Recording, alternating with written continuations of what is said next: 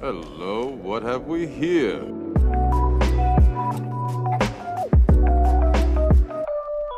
Welcome, I'm Lando Calrissian. I'm the administrator of this facility.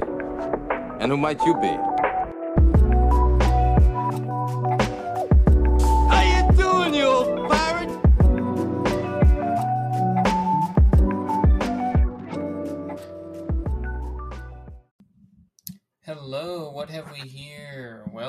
How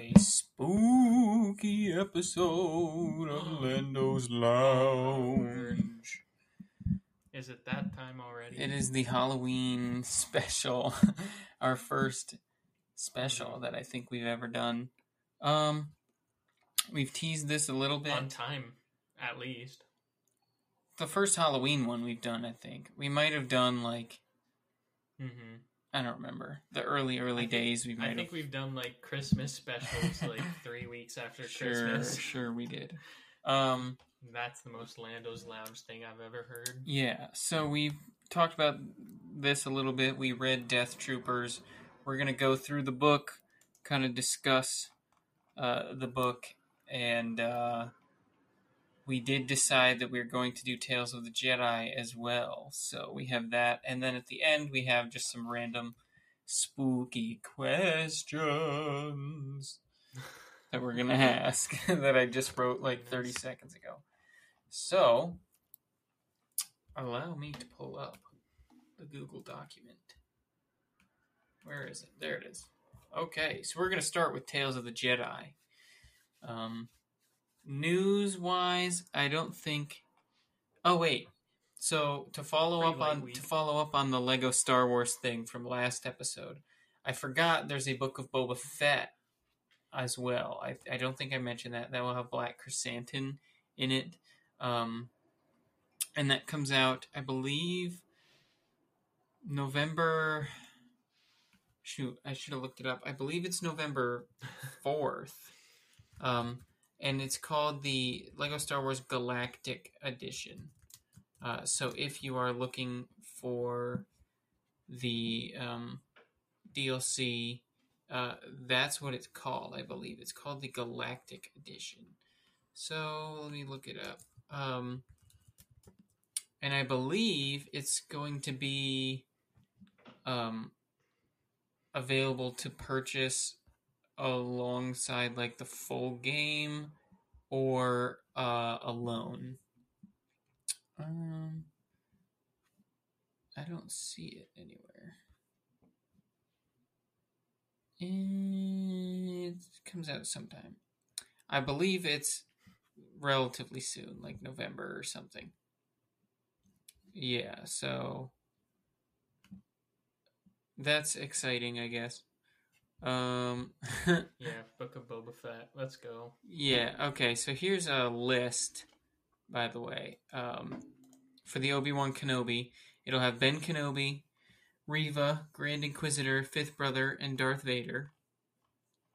Um, Andor will have Cassian Andor, Bix Caleen, Dedra Meero, Luthen Rael, and Cyr- Syril Karn. The Book of Boba Fett will have Cad Bane, the Armorer, Peli Motto, Black Chrysanthemum, and Cobb Vanth. The Clone Wars will have Captain Rex. Bob! the Clone Wars will have Captain Rex, Asajj Ventress, Savage Opress, Darth Maul, and Gar Saxon. Rebels will have Sabine, Hera, Kanan, Ezra, and Thrawn. Summer Vacation will have Emperor Palpatine, Darth Vader, R2, Finn, and Obi Wan. Um, and that is all just taken basically from screen caps in the uh, the trailer that had come out, and uh, So no chopper? um, no, I I guess not. Uh, and this article, oh yeah, What's the point? characters being added starting point? November first. So, uh, look forward to that. Shortly after this episode. Yeah, the day after, hopefully. Um, that I like. Right after we recorded, I looked it up and saw that I completely forgot about the Book of Boba Fett stuff. So, as far as news goes, that's all I really had. There's that. Yeah. So, Tales of the Jedi. Tales of the Jedi. So Tales of uh, the Jedi came out Wednesday, the 26th Yeah. Uh, of October 2022, for those listening a thousand years into the future. Um, and it was six shorts, uh, three focusing on Dooku, three focusing on Ahsoka. This is all stuff we knew. Um, and so I, I'm one curious how did you watch this? Did you watch it all at once? Did you break it up in terms of watching, you know, certain ones before certain ones? Did you watch it just in release order? How did you do it? So, first of all, I watched like three in one day and then took a day off, not because I wanted to, but I was just kind of busy, and then watched three uh, another day. And so, I, when I first went in and looked, I saw that it went the first Ahsoka episode, and then all three Dooku episodes, and then the last two Ahsoka episodes. And so, I thought that, like, spacing of them was peculiar and I thought about it and I was like why would they like why is it in this order and so my first thought was like maybe it's chronological but I definitely feel like the first Dooku episode would have happened Yeah, and it maybe even the definitely second would have. one would have happened years before Ahsoka so I was like what is the rhyme and reason for them having released it that way you know what I mean Yeah, I could see them doing like I could see them doing three and three. I could see them doing every other, but then one here's my thought. ABC two three is weird. Yeah, me. so my thought is um at Star Wars Celebration, the first episode with baby Ahsoka is the one that they showed to the crowd.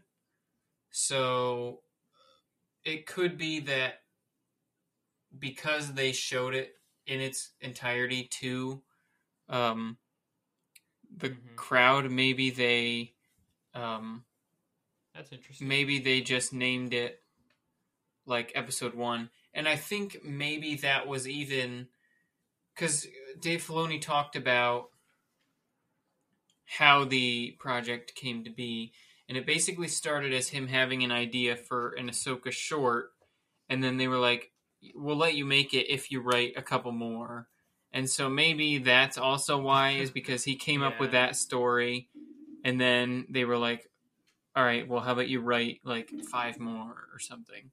And so then that's how it went, I guess. I, I'm not I sure, gotcha. but my first instinct was they had showed that episode in its completion at Celebration, so maybe that was why they called it episode one, and then the rest of them do occur in chronological order, so maybe that is why. Thematically, I don't really Yeah. think there's any reason to do it that way. Mhm. Um, so I watched it. I woke up that morning. Um, and so when I wake up, I have an alarm set at four and an alarm set at like four thirty. And so I usually get up at four thirty, but I was so excited for this that I got up at four. Um, so That's crazy. Absolutely. I worked at six, so I had and uh work isn't super far for like it's not a long drive, so I was able to watch all of them um before work. you watched all six in a row. yeah, so. I started with all three of the Dooku ones, and then I was going to stop and watch the Ahsoka ones later. But when I was like, I turned the TV off, and then I was like, I probably have enough time, and I kind of just wanna watch the rest of these. So that's what I did. Um, so I watched all the Ahsoka ones in order. Just I watched them after I watched all the Dooku ones, and uh, I have gone back and watched all of the Dooku ones like at least two or three times. I've watched the last two Ahsoka ones twice, I believe, and then the first Ahsoka one I only watched once, and um, hmm but I have watched the Dooku ones like I think I watched the first Dooku one like three or four times. The other two I've watched two or three times, um, because Yeah. they're just like I've- amazing. Well, I maybe I'm a fake fan. I've only seen them twice. I I watched through them one time, just like you know a first watch, and then I watched through all of them a second time as I was preparing for this episode. And then I also kind of like went back in and like skipped around to like get names and Mm. direct quotes and stuff. But I won't. I don't count that as a watch because Yeah. it wasn't really. But um, yeah. So I guess what we're going to do is we're going to briefly talk about the sorts of plots of each one of these six shorts, and then we will kind of discuss um, a range of things about them. And there are a few interesting uh, in universe and kind of meta th- things that are interesting about Tales of the Jedi. So, um, so episode one, we've kind of mentioned it a little bit in that uh, it is about like baby Ahsoka. Uh, so episode one is titled "Life and Death." Um, uh, a baby Ahsoka is is born in a very small village on the Togruta home world, which I forget its name, but um, uh, um, it's like implied that like a couple months. I that's at least how I saw it. Maybe like a couple months or a year after Ahsoka was born, um, her mother Pavti kind of uh, threw her in a baby Bjorn and was like, "I'm going to take her out to do the custom." And then Ahsoka's father, uh, Nakil, was like, "That old custom? You're like." That's so old. Like no one really believes in that anymore. Like, um, you really talk to trees or whatever, and then Pavti is kind of like they're the spirits of our ancestors, and so um, you know, like Pavti is taking Ahsoka into the woods to kind of uh, participate in like an ancient ceremony, sort of. And so what they do is they go out and they she shows Ahsoka like all the nature, and then they spot a kybuck, which is a deer. Just a, it's it's pretty normal deer by Star Wars standards, like. Um, but she shoots it and then Well- literally the scene from Avatar. It's a normal Where, deer, but like- just wait until episode two. when there's just a literal a human like not human but a literal earth dog but yeah Oh yeah, that was crazy. I was like, what? Okay, but anyway, anyway, yeah so um, she kind of shoots this deer and then goes in and finishes it off with her knife and like says a says like a prayer while she does it. So it's like very like zen. Like it's not like we don't feel bad for the deer kind of because it's just like yes, we're one with nature. Then some like a saber-toothed tiger type of thing sneaks up behind them and attacks Pavti and she fights it and really holds her own actually against like an animal that is like three times her size. Like it was kind of crazy. It was a pretty pretty cool uh, fight scene. Um, but eventually, like she kind of gets knocked down, and the beast carries Ahsoka off by like the scruff um, in its teeth into the woods, and um, so like uh, eventually Pavti is back at the village, and everyone's worried about Ahsoka, and Ahsoka is in the woods with this creature, and the creature kind of goes in close to like eat it, I guess, which is pretty morbid. Eat Ahsoka, I mean eat it um, but eat it, eat her. She's a she's not a human, but she's she's a person. humanoid yeah, humanoid. Um, but right as like its muzzle gets super close to her, she kind of reaches out her little baby hand and touches it, and um, uses some sort of force um, beast taming ability, I presume. probably the same thing Ezra so does then- a lot Yeah, and so then in a, a very comical turn of events, Ahsoka is returned to the village riding on the beast's back.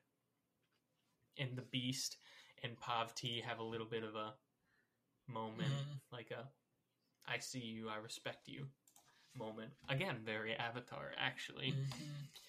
And um, so uh, Pavti is like obviously very relieved. The whole village is relieved that Ahsoka is fine and unharmed and returned to them. And so she asks the the wise village grandma uh, Gantika. She says, "How could this be?" And Gantika replies by saying simply, "Jedi. Ahsoka is Jedi." And that's the short. Yeah, so Life and death, ladies and gentlemen. at the end of this, we'll probably rank all of them, but uh, if you have your ranking of it, but this one was kind of mm, definitely my least favorite one of all of them. Not because it was like bad or poorly made or poorly written or anything. It just seemed the least like the story like it's a story that I feel like there is no other story like this in terms of like no but there's not a story about like baby like Batman or something.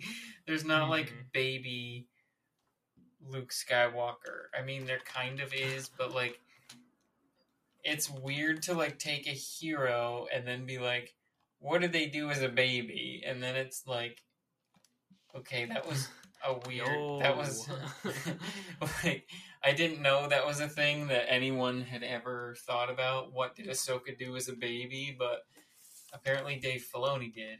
Um, but yeah, it it just was like it wasn't bad. Like it, it was kind of beautiful and artistic in its own right. It was just like compared to all these other ones that are like these kind of important moments in the lives of the characters, this one felt really kind of like at the end of it, I was like, okay, that was bizarre. I didn't, I, I never thought that like we would watch uh, twenty minutes of Mhm. a baby Ahsoka Tano like almost get eaten alive and then ride a tiger out of the forest. It, I don't know. It was just it was just kind of a bizarre thing, and it was just like, okay, Yeah, that exists now. I guess canonically that's canon. exists.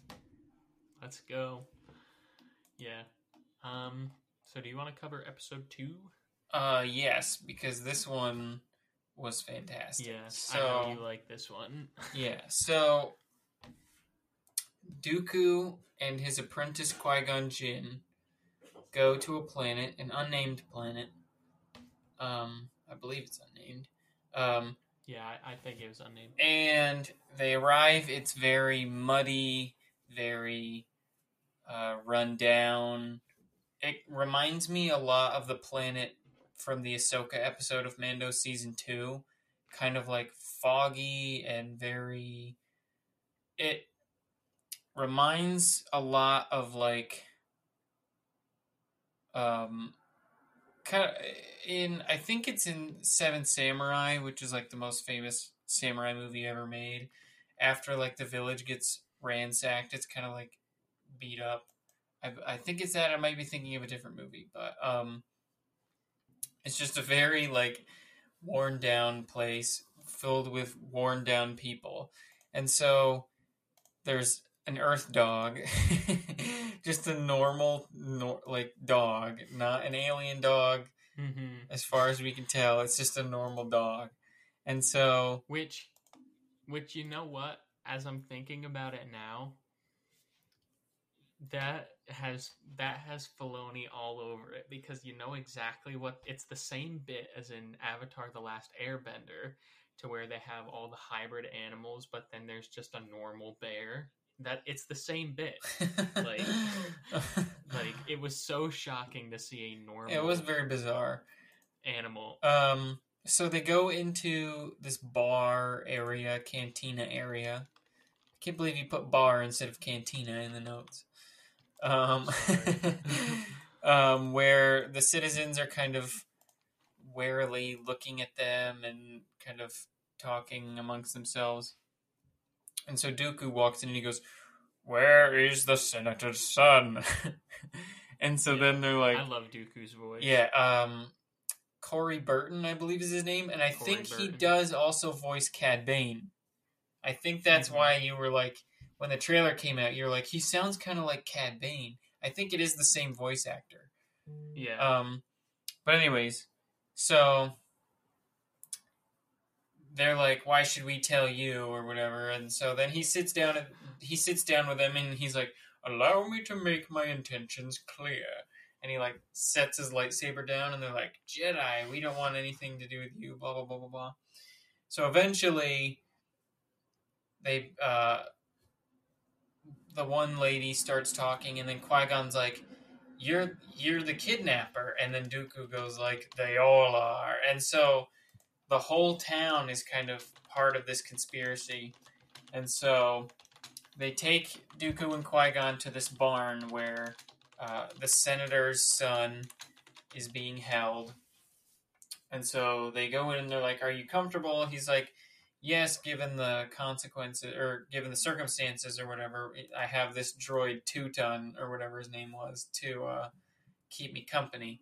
And so the son basically understands and kind of sympathizes with the townspeople who have said, or they said to Dooku, like, he doesn't, the senator, like, his policies don't help us in any way. Like, he, they, they try to get his attention so that he can see kind of what's going on. And the son kind of gets it now that he's been kidnapped. And so uh, he obviously doesn't want to be kidnapped, but he kind of understands their plight and feels for them and he doesn't like he doesn't really hold it against them for having kidnapped him. Um so then the uh hmm um, one of the villagers runs in and they're like, "The senator, he's on his way." Whoops! I just punched Oh, my microphone over. Anyways, so they're like, "The senator, he's on his way with soldiers or whatever," and then they're like, "The Jedi, they told him," and they're like, "No, the senator didn't even know we were here," and so. The senator and his guys pull up, and then one of the ladies that we saw from earlier in the town uh, is there, and like it it's implied that like she pay, she like was offered money to turn them in or whatever, and then what I thought was really great in that moment was the other woman was like didn't hold it against her. She was like, "Yeah, like any one of us could have done that. It's like a natural thing to do. Like we don't hold it against her or anything, which I thought was an interesting thing. Like they weren't mad at her or anything. hmm And so I actually wrote this down in my notes. Everybody got to eat. So there was um so the senator is kind of like up on his high horse talking to Dooku or whatever. And then he's like um tell them to like turn over my son or something along those lines. He says something and then Dooku's like um our investigation is not complete. and I was like, Mhm. bro, you found him. Like, what do you mean your investigation is not complete? But Dooku, obviously, he he's siding with the villagers, and so he's like, no, our investigation is not complete. And then uh, they have this back and forth where, um, I'll just read it. So the senator has all his guys. They pull their guns. Um, and he says like step aside jedi and dooku goes we cannot or he's like we cannot and then the senator goes you serve the senate and then dooku goes no we serve the people of this republic and then there's um, the um, senator says something along the lines of uh, like soldiers ready your like ready your weapons aim um, and then Dooku says, I believe, just stand down, and then he goes, "I will not," and so the music swells. Kevin Kiner's score is amazing. There's like an organ kind Bro of goes off. There's like an organ kind of tone to it, re- reminding me kind of of Mhm. Thrawn's score from Rebels a little bit. Um, and then Dooku and Qui Gon activate their sabers, and there's a shootout between them and the villagers, or the soldiers and the villagers, and then Dooku and Qui Gon are kind of in the middle, deflecting what they can. People get hit on both sides. Um, and uh, eventually Qui Gon just kind of, or not Qui Gon, Dooku kind of snaps and just like starts force choking the senator, and so Qui Gon is like, "No, stop" or whatever, and um, Dooku, I think, like pushes him back or or something along those, some like something like that, and then Qui Gon runs to the barn and gets the son, and he's like, "Go." Save your father, basically, because Dooku's about to like murder him. And so um the son goes and uh after that the townspeople kind of are just going back to their lives or whatever. They I I I don't remember like were they uh I don't remember if at the end there there was anything to imply that like the villagers got anything out of this entire ordeal they went through. So so basically, at the end, like not only does like The, senator's son, the son save his basically says like but- yeah, he he like scolds his father for like how could we have allowed this to happen, you know, and then at the end. Like he is basically promising that he's going to work to try to make things better, and so it kind of ends with like Qui Gon and Dooku standing. Yeah, so, yeah. like, um yeah, Dooku tells like it's it, there's a happy happy-ish moment like feels like it's been kind of resolved a little bit um and then Dooku says I wonder if any meaningful change will come of this and then they have a little back and forth him and Qui-Gon and then Mhm. um Dooku says you're a much wiser man than I Qui-Gon Jinn which is kind of a callback to Qui-Gon in the prequels, which I believe he says something very similar to Obi Wan. Um, but that moment, the standoff where he goes, uh, "Step aside, Jedi. We cannot. You serve the Senate. No, we serve the people of the Republic." Was maybe my favorite moment in the entire Tales of the Jedi. And then um, the the we cannot versus the I will not Mhm. from the senator, I thought was another really great like kind of parallel, all in that same scene. Um, and yeah, I this I loved everything about this one, and this was the first one I watched too. So, like first thing in the morning, and I'm just like, oh, yeah. See, I actually now that I'm remembering it, like when I watched this, I I started the Ahsoka episode like right as I woke up, and I was watching it in bed, and then I didn't remember any of it, and so I had to go back and watch it again because I literally watched the whole episode. Literally couldn't remember it at all because I watched it the minute I woke up.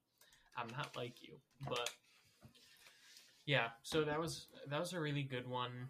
I agree. That's definitely like in the better, uh, better half. Which I've me, seen a lot of people say this one wasn't was like not just the worst of the Dooku ones, but like low down in their ranking. And I was like, what? Mhm. All right. So, episode 3.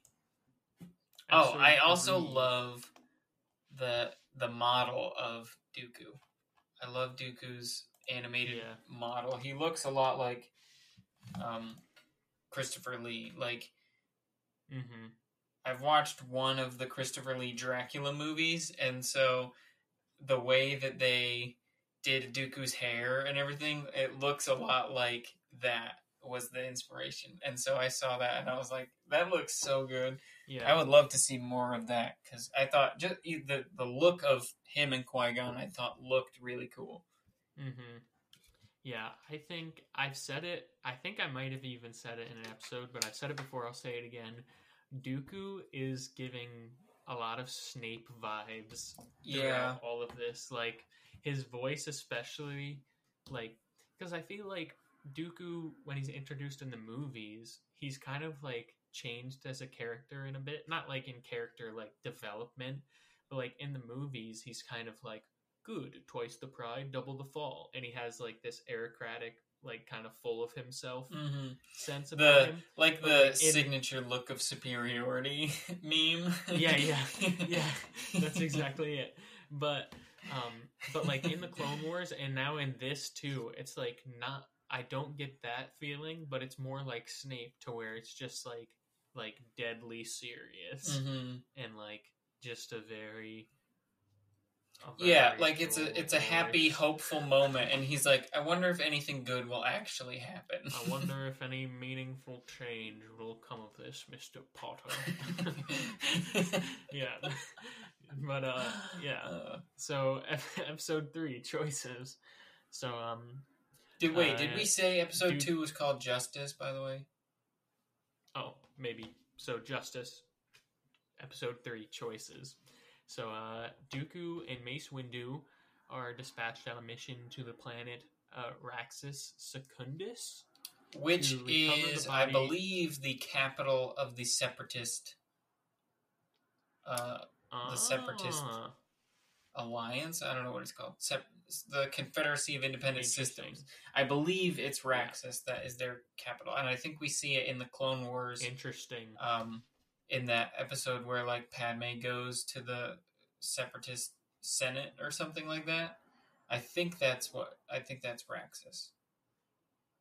Yeah, we need them to release that one guy from Andor's um, manifesto, and we need to release the the articles of separatism. Yeah, the articles of I need separatist these are yeah, yeah. But anyway, so episode three choices. They're dispatched to Raxus Secundus to recover the body of the late Jedi Master uh, Katri. Katri. Katri, forget I, believe is how they say it. Katri. Katri who was a member I yeah. who was a member of like the high jedi council one of the 12 I, I think she So- was Mirialan too. Like she looked kind of like Luminara, I think, oh. Because they show her I- eventually at the end. But, anyways, yeah, that was just a random side note. uh okay. Okay anyway. So uh so when they arrive they meet with this uh, senator of the planet named senator Larik, and he was uh, with Katri when they were attacked by some random malevolent group, and Katri died trying to protect him. And so Dooku kind of goes into this, and he's like talking to Windu, and he's like, "We're I'm going like we're gonna find out who did this." And then Mace Windu was like, "No, like our only job here is to get her body and bring it back to Coruscant." So it can be she can be properly laid to rest like we're not looking into this but you know like dooku we kind of know he plays not by his he plays by his own rules not in like a headstrong sense like he's not some like reckless wild kid but like he is opinionated He is the reason Qui Gon is who Qui Gon is. which i guess we have him to thank Yeah. for that. but um so yeah, so Mace Windu's like, we're not looking into this, but as um Dooku is like questioning Larik and like he seems very on edge and like his story kind of doesn't make sense. Windu's like, oh yeah, no, actually he is hiding something. And so they ask Larik to take him to like the spot in the forest, um, kind of like on the outskirts of the city, I think, where um, this attack happened. And so they go out, and the Jedi are like, um, okay, so what happened? And then he's like, well, they kind of were standing over here and they started shooting at us.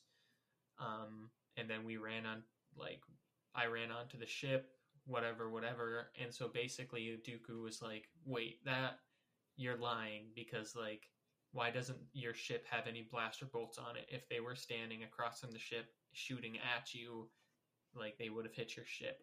And so basically, like, Larry gets, like, super tense. And then, like, really quick, he's just like, he's like, kind of runs towards them and he's like, it was the bodyguards. It was the bodyguards who did it and so like his bodyguards that are all surrounding him immediately like shoot this senator and um then like they start attacking the jedi and so dooku and windu uh, do what Dooku and Windu do. Probably the two most Well, powerful he, one thing that's in, saber duelists. one thing that's important, I think it's in this one. Dooku activates his saber before he gets killed, right? And so then once they shoot the senator, that's when Mace, because Mace Windu's like, Dooku, like, stop, what are you doing? And then once they shoot him, that's when Mace Yeah. Windu activates his saber. So Dooku's kind of, Mhm. It's just another moment of him, like, kind of yeah. not breaking the rules, but he's like, I'm not really like, I'm not Mhm. gonna worry about protocol here. like I know something's up, and even if even if the protocol says I can't act on this yet, like too bad. Mm-hmm.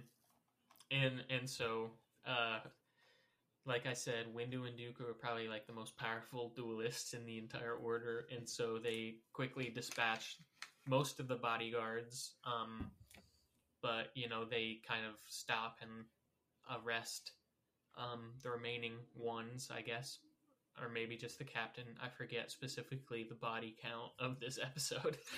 Um, yeah, well, there's some droids that hop out too, and then oh yeah, it comes down to like two i think two guards and i believe like one of them's an older guy and one of them's a younger guy and i i got the impression that it was like a father son type thing. And um the like the, they were kind of surrendering but then the son kind of like made one last like attack at them and then died or something i think that happened right or am i making that up Mhm. I I don't remember. You're the one who watched it seven times. That's know. why i think um because i think like i think it then shows the um dad kind of like i'm assuming it's a dad i need to look this up now but i'm uh I, I'm pretty sure it was like it came down to the two of them. They killed the younger guy because he attacked him, and then the dad was just kind of like, "Oh no." Um, But on. but keep going, and then I'll come back to that. I don't think. Yeah, I think that detail is not super important. Essentially, like they arrest the one guard, and Dooku kind of speaks to him in his cell, and he's like, "I don't necessarily disagree with your ideology, but um, like your methods were very flawed," and so we kind of see like, um, yeah, like he kind of explains himself, and so basically the the guards were upset with the senator and felt as if he wasn't, you know, acting in the interest of uh, the his constituents. Very similar to the last episode, like upset with their senator, and so they um. Uh, Jedi Master Katri was kind of killed in the crossfire as they worked to kind of like essentially hold uh, blackmail him, hold him hostage, the senator, and then force him to do their bidding in the Senate. And so Dooku kind of sympathizes again with like the the powerful not caring for the you know the powerless, the working class kind of. And um, Windu kind of sees this from a distance as like eyeing Dooku suspiciously as he talks to this prisoner. And eventually they they return to Coruscant with Katri's corpse in tow. And upon uh, arriving, like they find out that Mace Windu uh, was appointed Master Katri's vacant uh, council seat, and I I don't. It's not like explicitly in the episode, but it you kind of got the sense that like it was it was kind of like a tense moment kind of because like Dooku is much older. Like I think Mace Windu was like the youngest person before Anakin to ever be appointed to the council. He was only 28 Dooku's probably well into his 50s I would guess. Or four, late yeah, I don't know for sure like about that. but um yeah it's kind of like Dooku's more experienced. Dooku um is older and Dooku It's kind like, of the has- opposite. Dooku has like big ideas yeah, to like reform things and that's why they kind of go with Windu because as we've seen in this episode Windu is kind of like a suck up to the council and very is a rule follower and so Yeah. they give Dooku I mean Windu the Well, seat. and Dooku kind of um, implies or accuses him by way of implication of like knowing that the council seat was up for grabs before the mission or Mhm. maybe like kind of playing the mission in such a way that he knew the seat was going to be his afterward or something and then mace denies it so there, there's not really any way of telling like is mace lying Yeah. or anything like that but um he's kind of like we're just going to go do What are you our mission about? we love Mace Windu well, yeah, and it's just like Dooku goes and he's like, something is definitely like so obviously wrong here. Like we need to investigate this. And Mace is like, no, let's just like do what we're here to do and then go home. And so then Dooku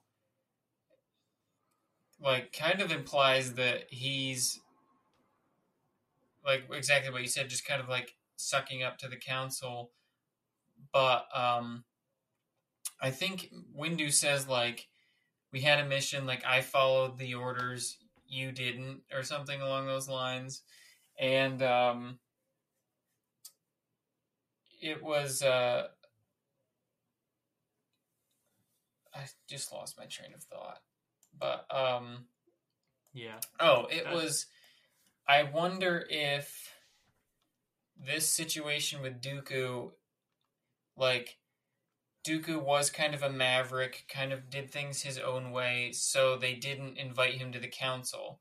Qui Gon was very much the same way, but maybe they learned since Dooku left the Order that, like, hey, we might need someone like that on the council, and that's why they ask Qui Gon but then maybe Qui Gon, maybe one of the reasons Qui Gon kept saying no, besides training Obi Wan, which was brought up in the Master and Apprentice book, but um, maybe one of his other reasons is like, no, you guys totally screwed over like my master for this. Yeah. Like, I'm not just gonna like you you screwed him over. I mean, I think in the Dooku Jedi Lost audio drama, Dooku is on the council at some point. Um, I don't remember specifically though because I read that at least like three years ago when it came out. So I believe at some point he does make it onto the council, but um, yeah, getting passed up for like Mace Windu of all people, and he's very like upset about it. So hmm You may. No, I'm kidding. Uh, but yeah. So that is episode three. episode four. And, uh, episode. you really gave me two of the best. Sorry about it. So, uh, episode four, the Sith Lord is what it's called. So, we a lot of these open on the Jedi Temple. Oddly, um, I mean, I guess maybe not oddly, but uh, it is called Tales of the Jedi. But um, a lot of them start at the temple. Um, so or maybe it's just the, the this one and the next one both open on the temple and it's two in a row i don't know So Dooku uh, is in the Jedi archive, and he goes into kind of a side chamber, which presumably is like either a room where they store like the memory or it's um, just like kind of another room with different information that's not held in the main room or something. Either way, he goes in here and he deletes the information from the planet Camino, which we know from Attack of the Clones when Obi Wan tries to find it, and Jocasta Nu is like, "It just doesn't exist," and he's like, "Well, couldn't Mhm. someone have erased it?" And she's like, "No." Someone couldn't have erased it, and so No. And then we find out in this episode, it's actually very easy.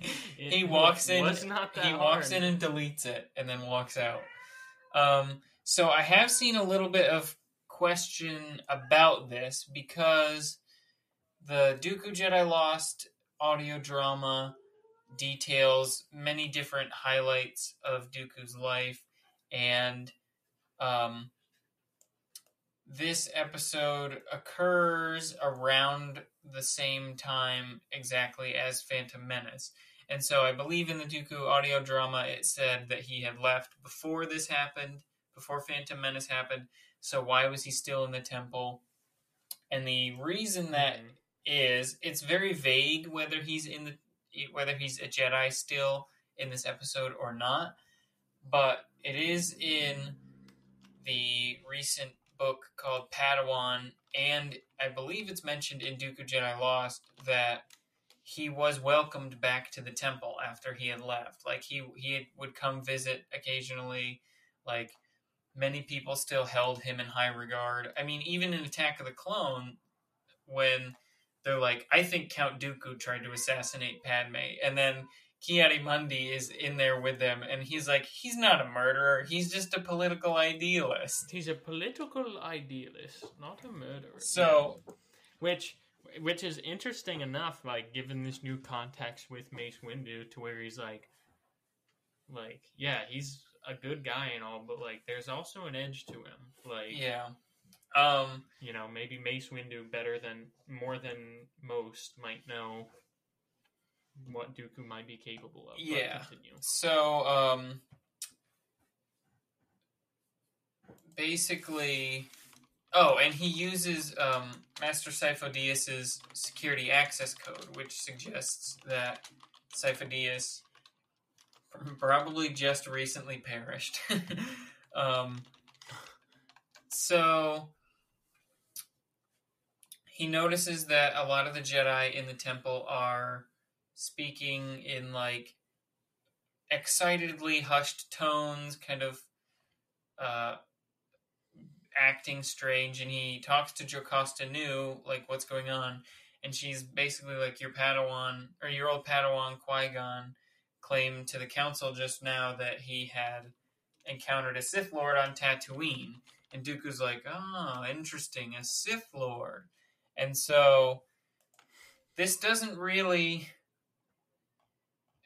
like on the first watch like it didn't really get hit me until like the second watch that like oh now I get why he like said it that way. Because it sounds like he's just like oh interesting a Sith Lord.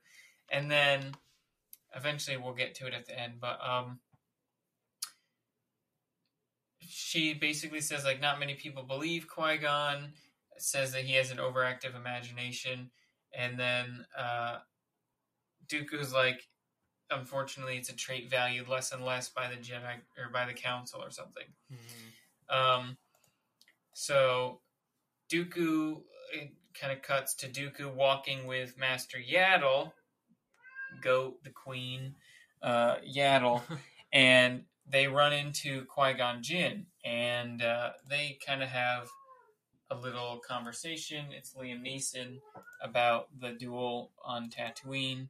Um, Dooku warns him that a Sith Lord is not to be trifled with, and that he will not always be there to protect him.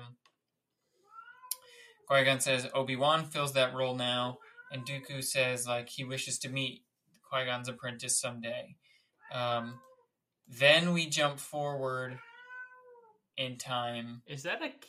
Sorry, is that a? Is Yes. that a Loth cat from the other It's room? my my tooka cat is just Oh goodness. mewling up a storm, and so um That's so funny. so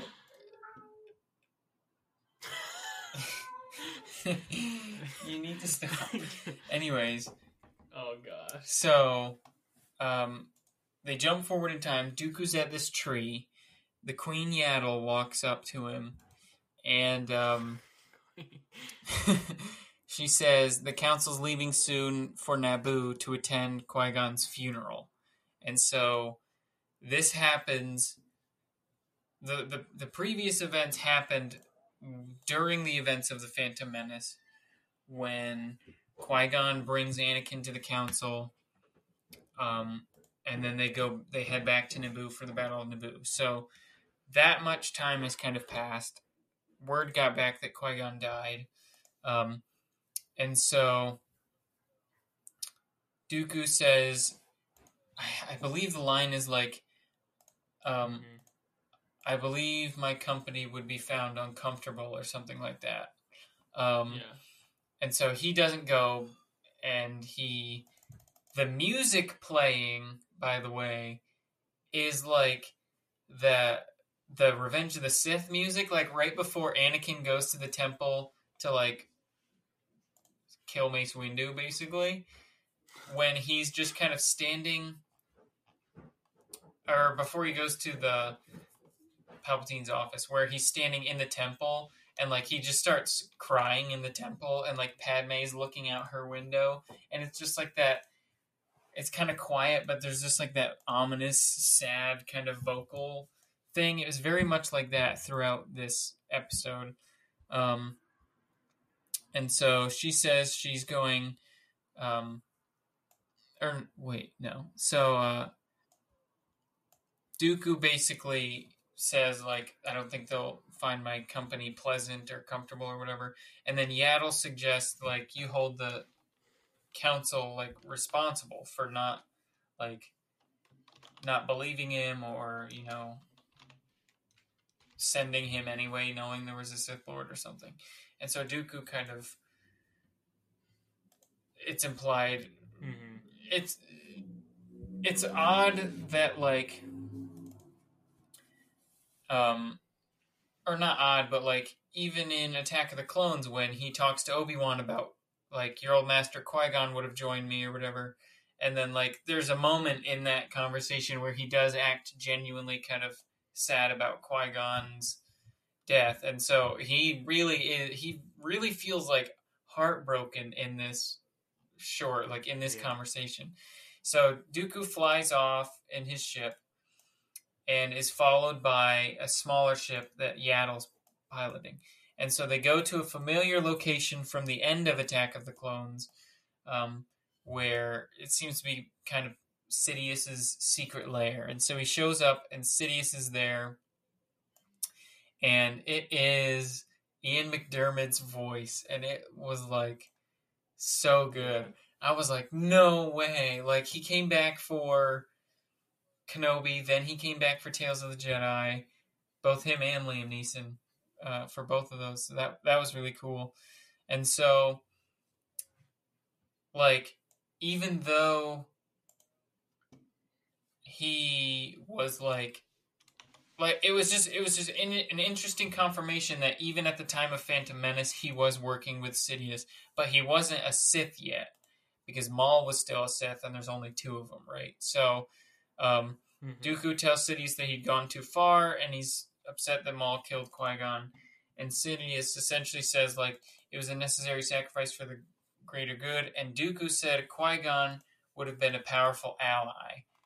So here's a question: Do you think Qui Gon would have like if Dooku had extended a hand to Qui Gon? Do you think Qui Gon would have left the Jedi for Dooku? Well, it's it's kind of interesting because um, this whole episode like totally adds new light to Attack of the Clones. Mm-hmm. Like in a lot of ways. Like obviously with the Camino stuff, like we see like oh, like that's obviously a direct reference, but also in this, like Qui Gon saying, you know, like like when they meet in the hallway earlier in the episode, and Qui Gon is like, Obi Wan protects me now. Um, and then li- like Dooku says, "You're always singing his praises. I certainly hope I get to meet him someday." Like that's like a really tragic foreshadowing because like Qui Gon will die and Obi Wan will be the person to like defeat Maul. You know what I mean? hmm Well, And and also Obi Wan won't be able to protect him. Like Yeah, Obi Wan will literally be stuck on the other side of a door and can't yeah, be there. So yeah. yeah. And then in Attack of the Clones, like. Um, there's this whole scene where like Obi Wan is kind of captured. One of the better the scenes in the movie, base. actually. and he's he's Probably. suspended in the air like that and Dooku is giving this whole thing about like oh like I you know he, he talks about Qui-Gon and uh, he was like I was hoping Qui-Gon would like Qui-Gon saw things the same way as I did and all of this and oh, so Qui Gon now would never like- join you. so, yeah, so like so like just like a contextless watch of Attack of the Clones, you're like, oh, like Dooku is spinning his little Well, webs it also- trying to confuse Obi Wan. well, and it, it also, without having seen this, it also is that scene is just kind of trying to make Dooku seem more connected to these characters and events than he because that was like the first time we had seen him so it was like oh this is why you you should wor- like this is why this character is important like he has a history with these characters in some way but now adding this context to it it makes the scene even better than just for Mhm. that but um yeah so and, and so it is like when you watch Attack of the Clones, you're like Dooku's just trying to trick him. But now, like if you watch it again in the light of this, it's like could Dooku have genuinely been like reaching out and like Obi Wan, like I knew your master, I loved your master. Even. We saw things the same way, and he always spoke so highly of you, and he saw like great potential in you, and so kind of by the transitive property, like I genuinely do want you to like join me. Mhm. Like well yeah it kind of like My wow, favorite- maybe he my he fav- did mean it. My favorite part of that conversation is where he goes, "The Senate is under the control of a Sith Lord called Darth Sidious," and then like none of the Jedi ever like follow up on that. They're just like, "Oh no, he was Mhm. lying," and so yeah, I think so. Let's finish out the synopsis. So Mm-hmm. Yaddle reveals herself, or er, Yaddle, Queen Yaddle reveals herself and confronts Dooku. Sidious basically says like you have to kill her. So the two fight. Yoda apo- or er, Yaddle apologizes for the council's failures in the death of Qui Gon.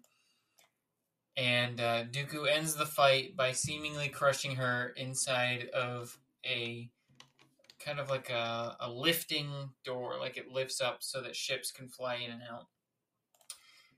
So he falls to his knees, basically like a what have I done kind of thing.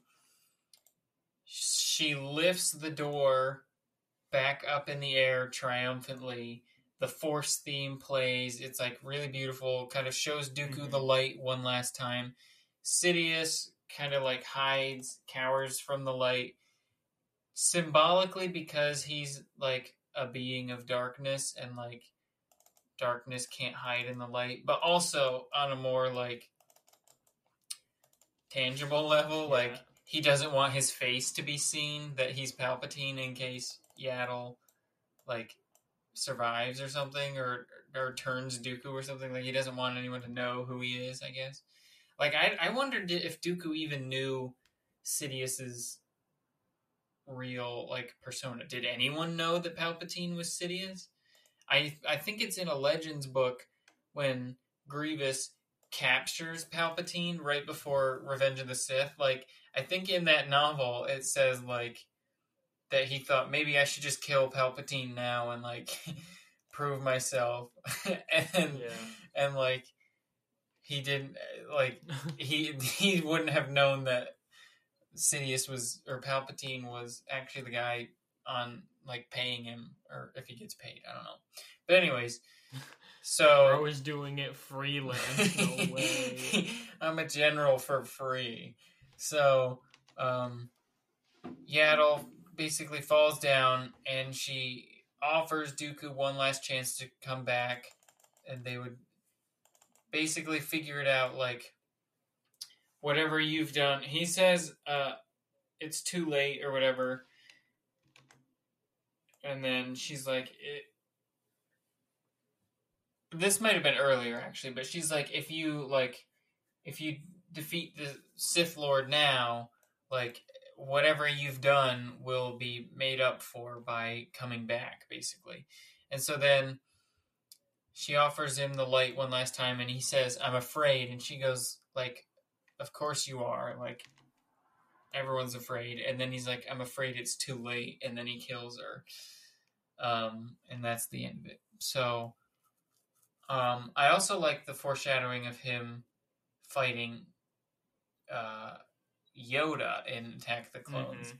because like he he defeated Yaddle in a fight, so like that fight between him and Yoda might seem kind of one sided for Yoda, but knowing this now makes it a lot more like you know Yoda really could be facing an equal. Um, but yeah, I think these three really fleshed out Dooku. I have liked Dooku a lot since Jedi Lost came out, but I think this really cemented him as one of the most interesting villains.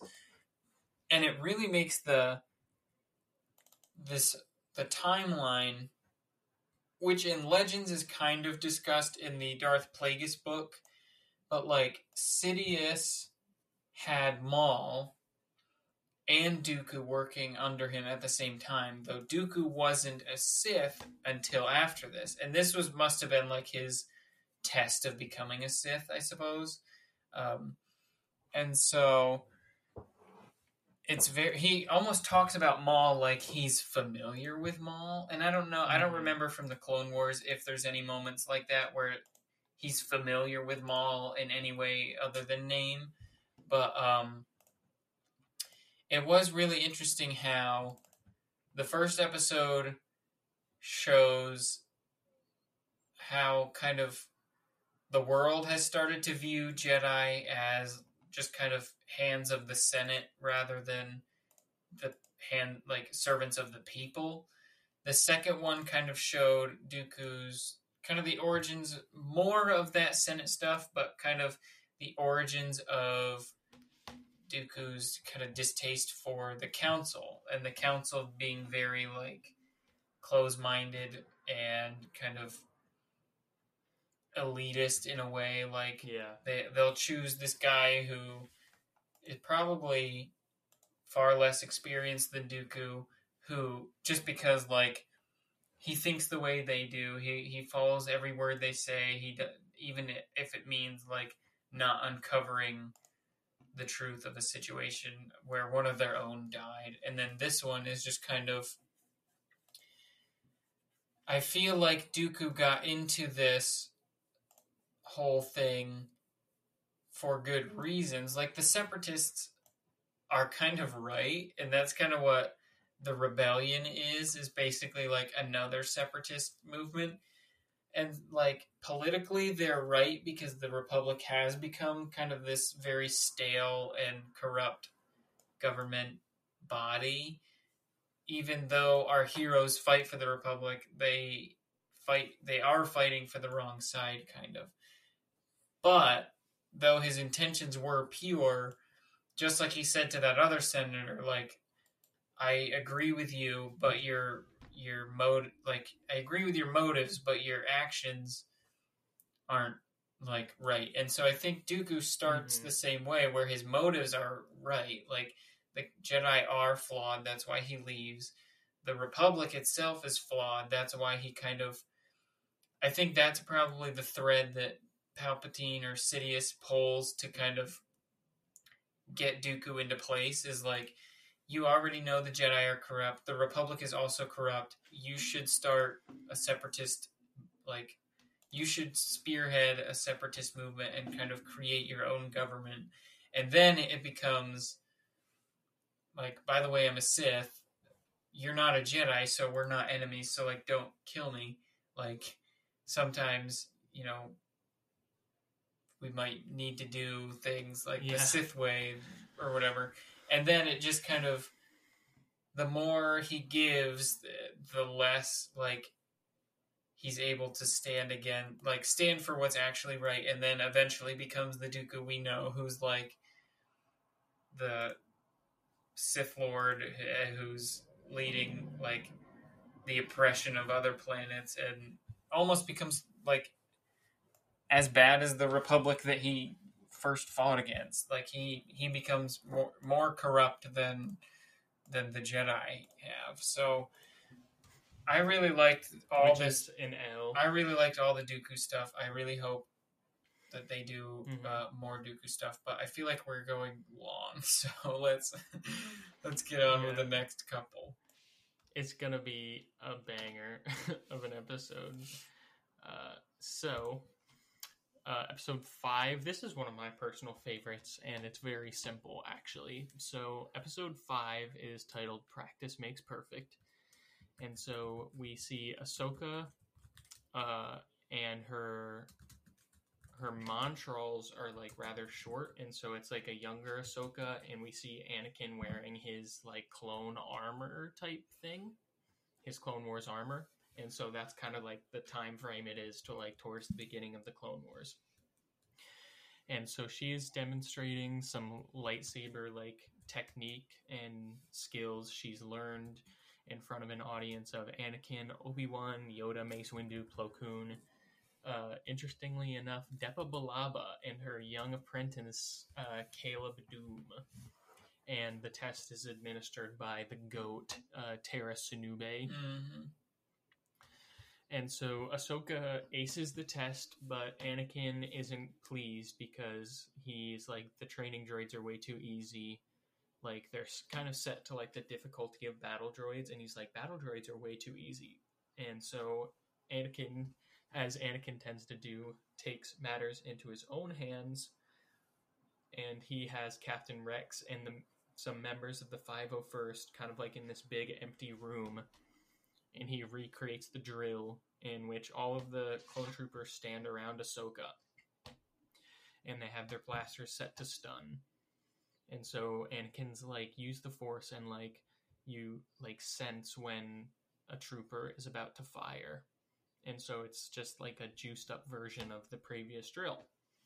And it is a lot more difficult, and Ahsoka tries and tries and tries and gets stunned a lot of times. And when she gets stunned, she gets knocked out. And so there's like a little montage of her getting stunned and then picking like Anakin like picking her up when she comes to and like putting her back to it.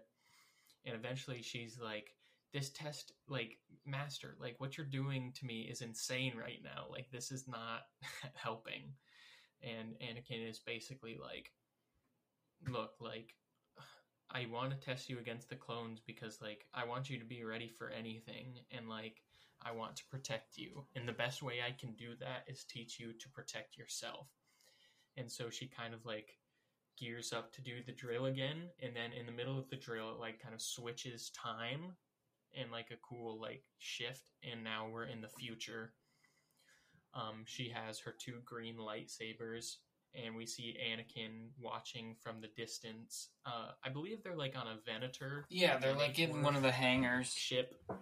Yeah, and so Ahsoka has kind of it's like a jump forward in time, and we see that Ahsoka's kind of taken to practicing this drill independently. So like she's seen the value in it, and Anakin's kind of like far away watching her and like admiring it from a distance. And so then uh, that's just like a brief kind of thing, and then after that we jump forward in time again to like and this cut was so like insane to me. I was like, oh boy, like this got really real. Um, so we jump forward to the last arc of the Clone Wars that Ahsoka is in, and her Ahsoka and Rex are walking like down the hallway of like this this uh ship that's kind of going down a bit. And You remember it from the Siege like- of Mandalore. yeah, yeah, yeah. Eventually, Rex is like, "Let let let's hope all this training pays off," and he kind of like puts a gun to Ahsoka's back and walks her into the hangar. Um, and they're gonna like try to because like Order sixty six is happening, and um, Yeah. so the entire It's- five hundred it's like a- like has their guns ready. It's Yeah. like a deleted scene from that last episode of the Clone Wars where they're like, I have a plan. And then their plan is Rex is like, she's not actually a Jedi anymore, remember? So we shouldn't kill her. And they're like, that doesn't matter. Mhm. Uh, but yeah. Yeah. And so um I really like this one actually and I feel like some people won't or maybe cuz it's kind of it, I think it might be like one of the shortest ones and it's kind of simple. But uh I love I think I really love this one. Yeah.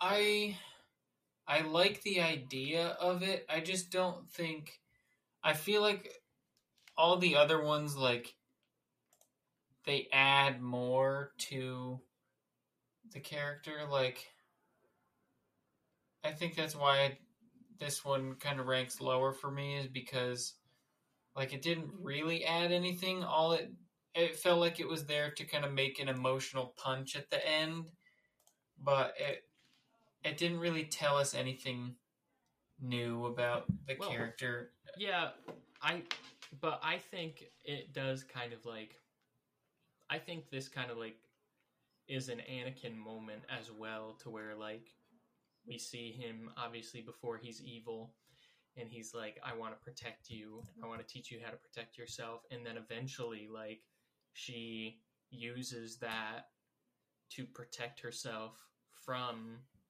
eh, like not directly but by extension like Something he's Anakin, responsible for. like yeah, Anakin's machinations. Yeah, like yeah. um, It's it's so I I think that's pretty cool. Yeah. and also just like it it also gives like a sense of scope of like time. Mhm. I guess like seeing Ahsoka in like three different like visible like ages, and like Yeah. with Rex as well, and um, just kind of like gives more like gravity to the betrayal, I guess, Mhm. of like how long they've known each other and like how once they they sh- she they shot at her to help her train and they were all buddies and now they're actually gonna try to kill her. Mhm. yeah, yeah. but So episode six, Resolve. So this one was the most controversial amongst some fans. Uh, so Ahsoka covertly attends Padme's funeral after um, her and Rex escape in the Y wing right after the um, the ending of Clone Wars season seven, and uh, she's noticed by Bail Organa. As she's planning to leave, he catches up with her and basically urges her to work with him and uh, keep doing what is good. She says like she she can't do that anymore, basically. So we flash forward in time and we essentially get a very abridged version of the Ahsoka novel. She is kind of taken up the name Ashla instead of Ahsoka. She's on a farming planet, and um, it's a story we've heard a hundred times before. She uses the Force. The Imperials find out. They send the Inquisitors, and she faces down an Inquisitor, like beats him in five seconds, and then yeah, it was a it was a John Carter moment. it was really sure. it was very much twin suns but it was uh, the score was really really good the uh, like the backdrop of the flaming village was really really good it was a great moment um, and then Bail Organa shows up and basically offers to her again to get back in the fight, and she agrees this time. So the reason this one's so controversial, the Ahsoka book was written in or released in, I believe, 2016. So the first canon novel came out in 2014. So this is very, very early on in the canon Disney publishing era that we're currently in. So this book was published and it contains flashbacks to the siege of Mandalore. So I believe it was uh, Dave Filoni basically gave them an outline for this story that he had and the, like the siege of Mandalore and stuff. And so they turned it into a novel. I would assume it's because the Clone Wars had been canceled and they obviously had no idea they were going to make Tales of the Jedi. They probably also had no idea they were going to get to do the Siege of Mandalore in the Clone Wars. So they gave this story to publishing.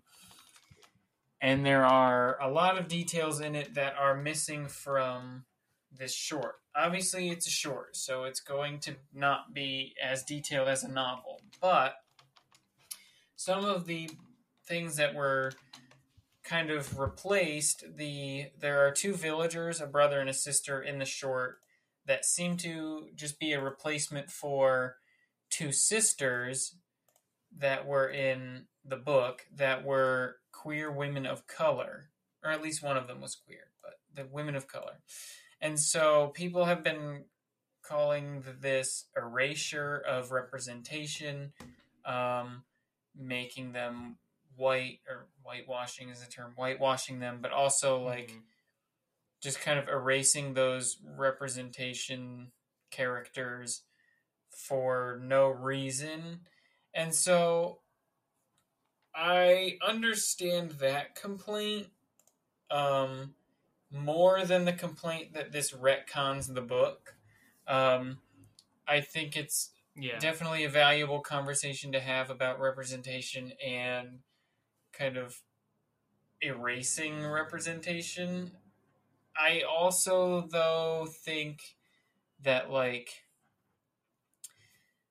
this is a what like 12 minute short half of it is spent doing events that happen in the book so you have like 7 minutes to basically give the gist of the book. So, as far as retconning the book goes, I'm not quite sure why you would look at a novel's worth of story and then seven minutes that is basically an mm-hmm. adaptation of it, and then say, like, because this seven minutes exists, this whole book is no longer is completely retconned. Like setting aside the representation stuff, I don't know in like what world eh, even like, like even the people that are upset that it's retconning the book, like you're you're also the one that's like saying the book is retcon because of the short. Like just say like I I just don't understand why Yeah.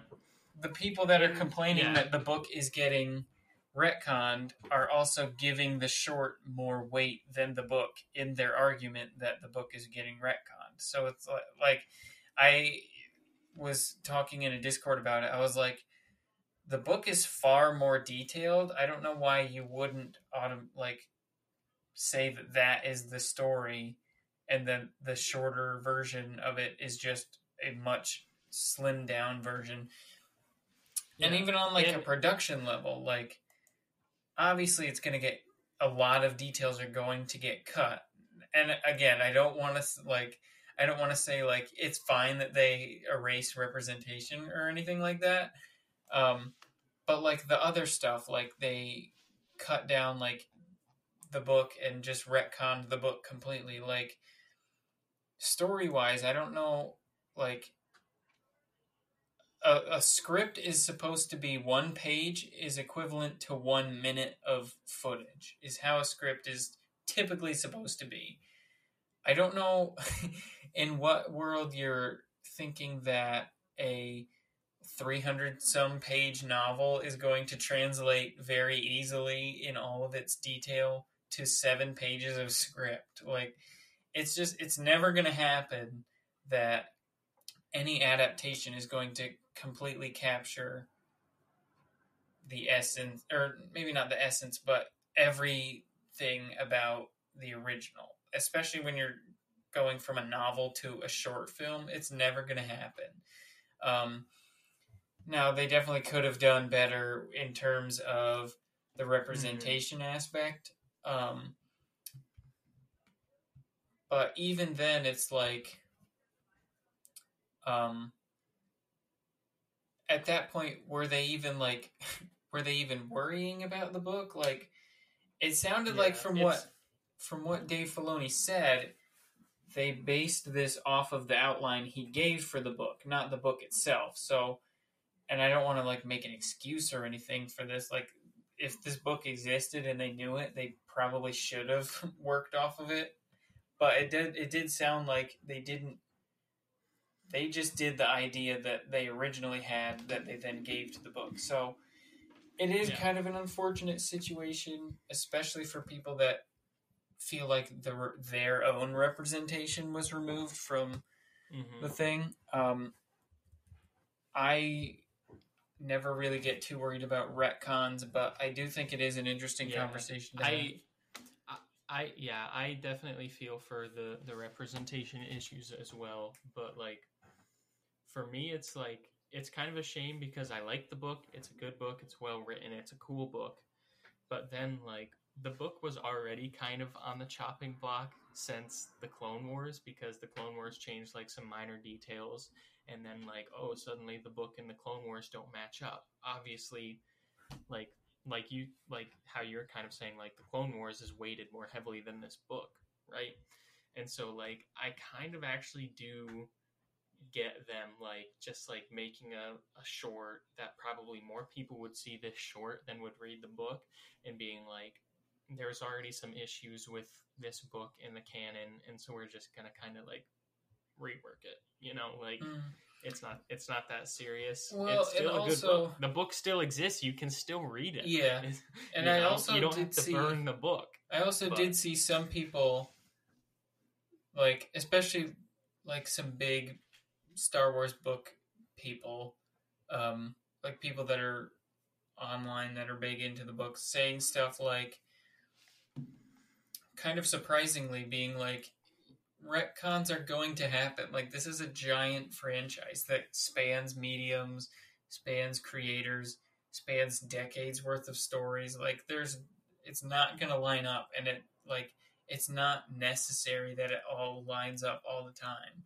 Like if there's two good stories, even if they contradict, those are two good stories.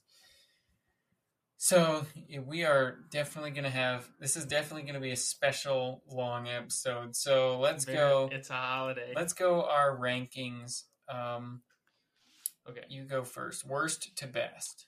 And this isn't to say yeah, that any so, of these are particularly bad. It's just some of them weren't.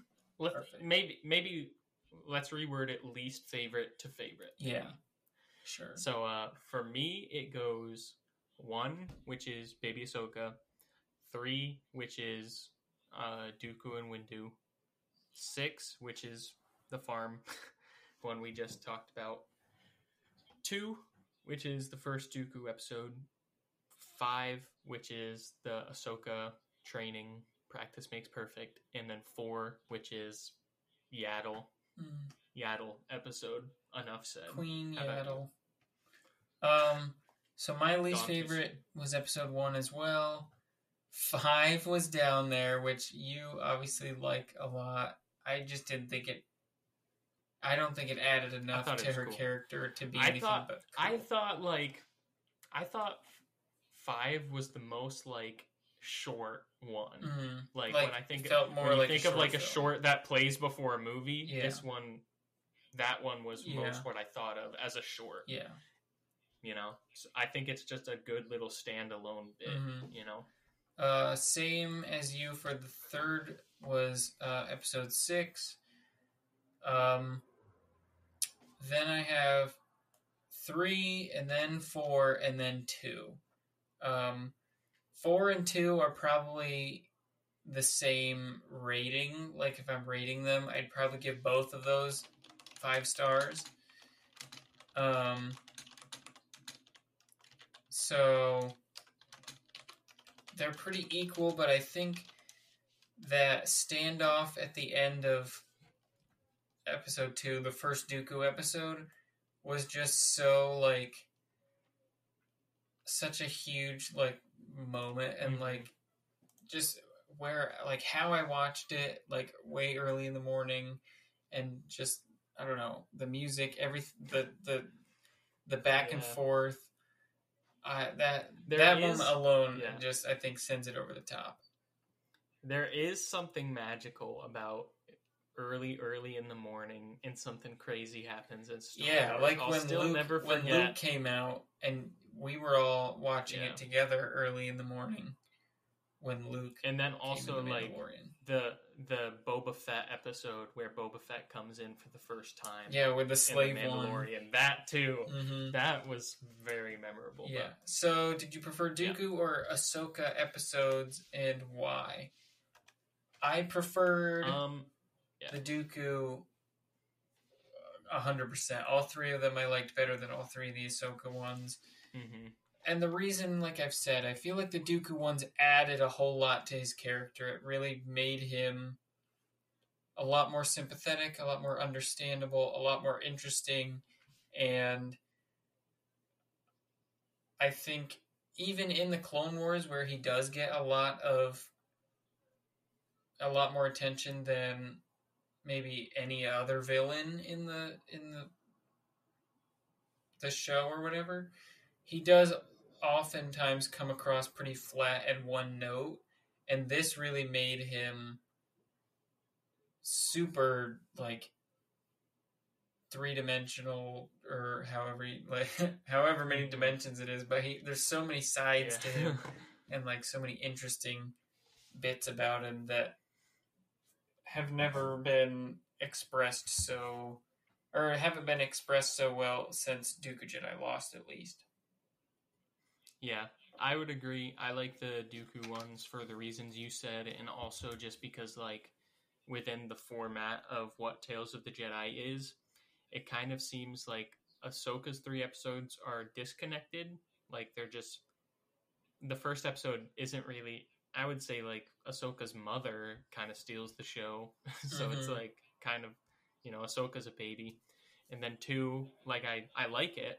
You know, I, I'm the second Ahsoka episode. I mean, like I really like it, but it doesn't have like that much to do with the fifth one. I'm yeah, the fifth episode. The you know what I'm saying. But Dooku is like, although like the plots might not be directly connected, like there's definitely a thematic connection of like you're seeing Dooku like get disenfranchised with the Republic, and uh, we're seeing like we see Qui Gon young, we see him grow up, we see him die, and we see how Dooku, like what Dooku's relationship with him is like in all of those stages. So I just think it is just a good little uh, a current Mm-hmm. throughout uh, Tales of the Jedi that I enjoy. Yeah, I think Dooku's Dooku's were all very much. You could have put all three of them together into one short film, and it would have been hmm a consistent thing. Ahsoka's were more like filling in little little gaps in her timeline, which is already pretty full, and the Dooku ones were filling in pretty large gaps in the timeline that like his his timeline and his character aren't very uh, complete still. So um, they the Dooku ones just felt meatier and weightier, heavier, I Mhm. guess. Not weightier, but Meteor, yeah. so. Okay, What two Jedi would you like to see if they did a volume two? uh, I would like to see, and we saw him in Volume One. I would like to see Caleb Dume slash Kanan, because all we really have on him, I think, is like Rebels and then A New Dawn, which I haven't read, but I've heard it's not one of the stronger of the canon books. And so I think some stories about his training, more about that, more about Master Billaba too. That could be a cool like three episodes. And then Well, there is the like- comic series that they have. Oh yeah, that's right. Um, I also think maybe Yoda, because we again we don't know where Yoda is from. We don't even have a name for his species. Mm-hmm. So like, there's obvious things like that we could find out. But Oh also, shoot, like, we didn't say Yaddle was Well- voiced by Bryce Dallas Howard. that's true, and she did great. But yeah, that those are mine: Kanan slash Caleb and uh, Yoda. So there's a lot that I would like to see. Um, the one about to say I actually CC10, thought I of, so. I believe I wrote this all out too. So I would want to see Ezra Bridger and Luke Skywalker. I think those two characters are very similar. And I, what's interesting about Volume 1 is Dooku and Ahsoka are both characters that left the Jedi Order, and Ahsoka becomes kind of this, well, Fulcrum agent working for the Rebellion, but kind of like not a Jedi, but someone who's on the light side of the Force. And Dooku leaves the Jedi and then becomes a Sith. And so it's a really interesting parallel.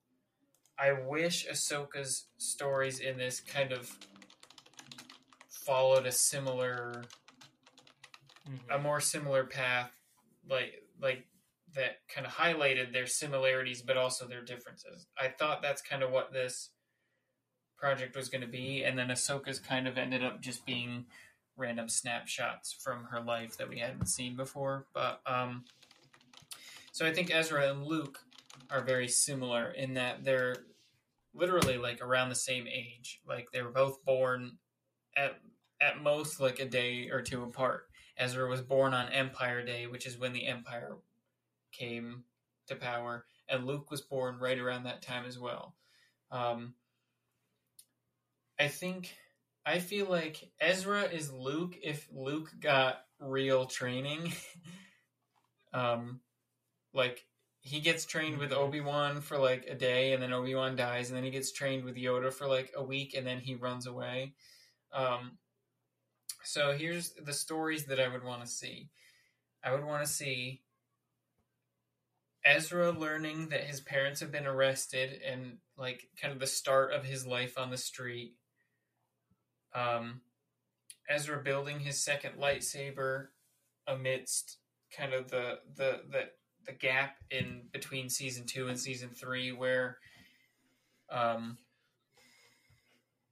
the start of season three kind of tells us that the group has kind of lost their rhythm with each other and kind of Kanan is kind of not being as good a master as he should be, and Ezra's kind of using that holocron, the Sith holocron.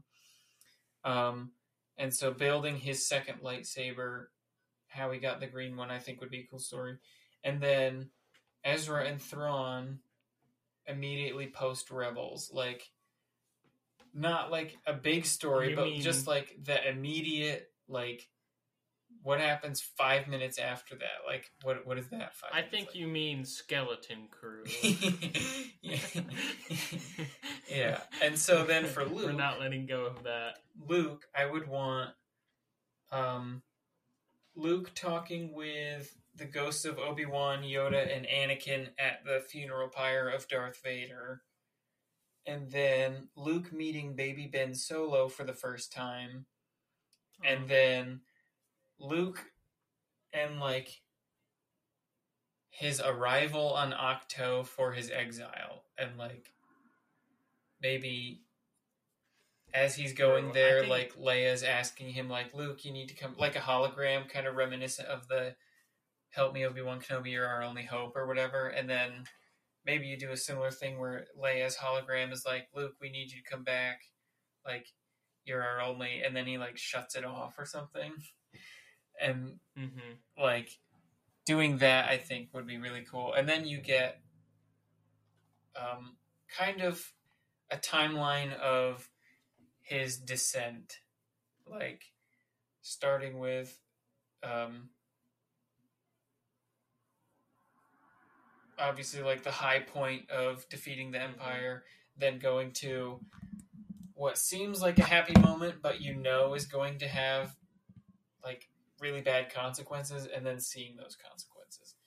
Um, so those who are who are some I would like to see. I would really like to see other obscure like prequel characters like Yarael Poof, obviously, like my man Yarael Poof, Oppo Rancisis, all these characters that have names but like no dialogue ever. Yeah. Uh, the, I'd like to see stories of those guys.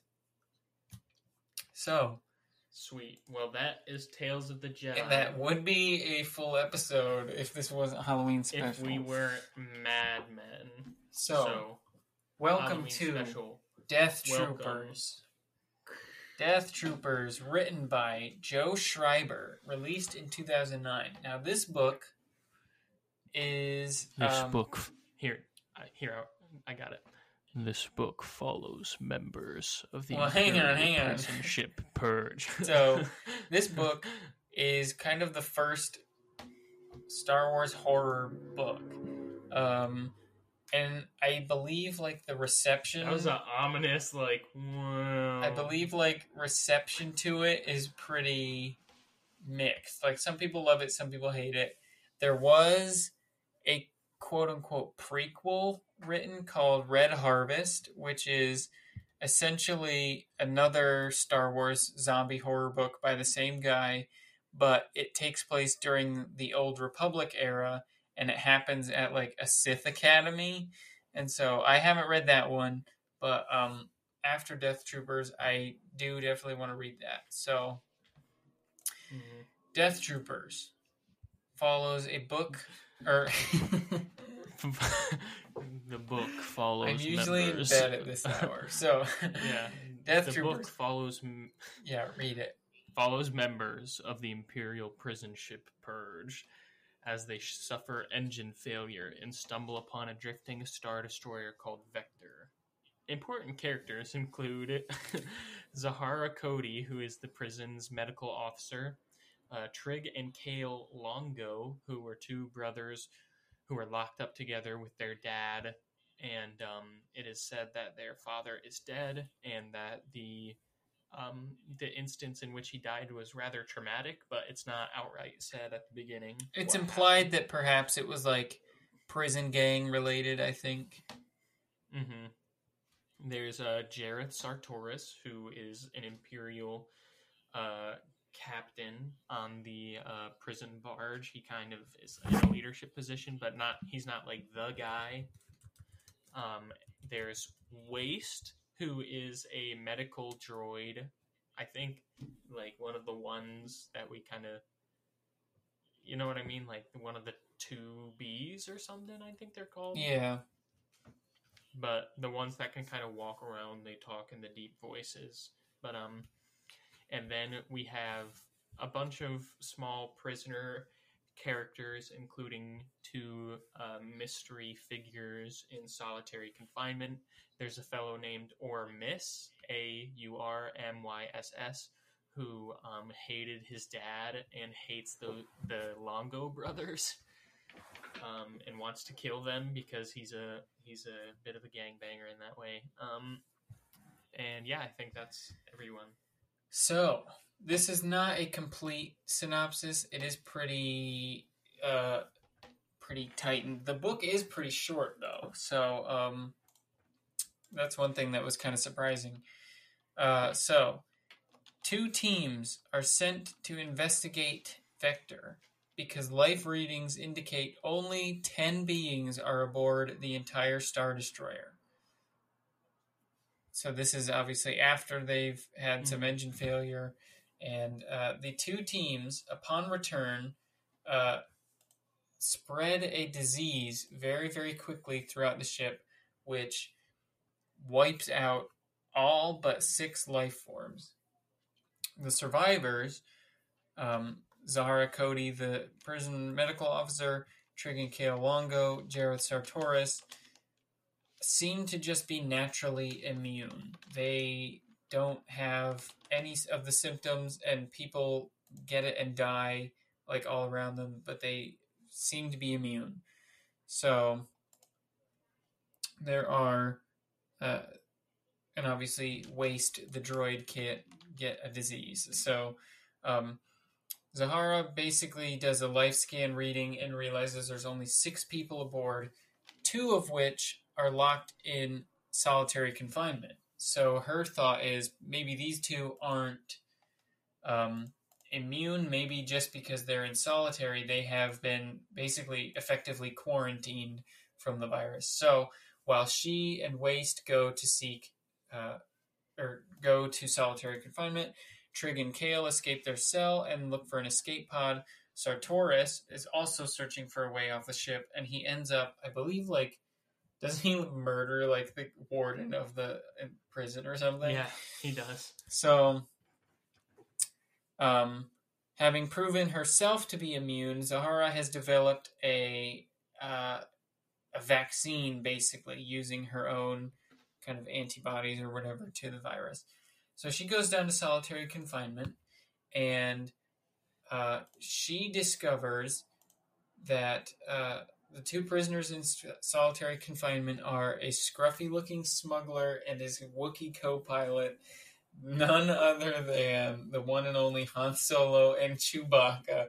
Somehow, at some point in the Legends timeline, got locked in solitary confinement in an Imperial prison. Um, she gives them both the vaccine, uh, which Han at first is very embarrassingly anti-vax um, until until he, he agrees to take it, and then Chewbacca, when given the vaccine, freaks out and like has Yeah, very bad consequences until they figure out how to uh, accurately and safely give him the vaccine so that it actually works instead of just kind of messing with his head. Um, I think Han at one point is like he's he basically says that like Wookiees need it a different way or something like get the vaccine a different way or something. Mhm. So until they do that, Han so or Chewbacca just kind of freaks out. Um, so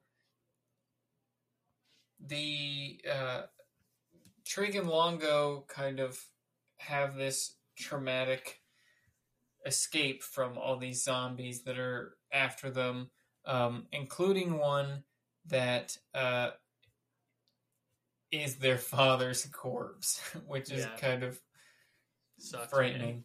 Um, so all these survivors realize they have to leave the prison ship and go to uh, the Vector if they want to survive because the prison ship is just overrun with all of. There's a I think a line at one point where they basically go up from solitary confinement and they're like, "Where are all the dead people?" Because there were just dead people littering Mhm. the hallways, and now there are no bodies, and they're like, Yeah. what happened? Where is everyone? So they all head to the vector. Um, but Kale gets bit on the leg. And uh, so Zahara stays with him to try and help him and sends Trig with Han and Chewie to find a ship to help them get off of the destroyer. She ends up amputating Kale's leg, and the zombies are able to kind of think and use weapons. And so as they're fleeing, Kale is shot in the head, and his head is, I think it said like his head is blown in half or something. And uh, it's very graphic. He is obviously killed. Um, Kale really gets the short end of the stick. Bro, yeah, get shafted. He was like, "You couldn't have shot me before. I had to get amputated with no drugs." Literally.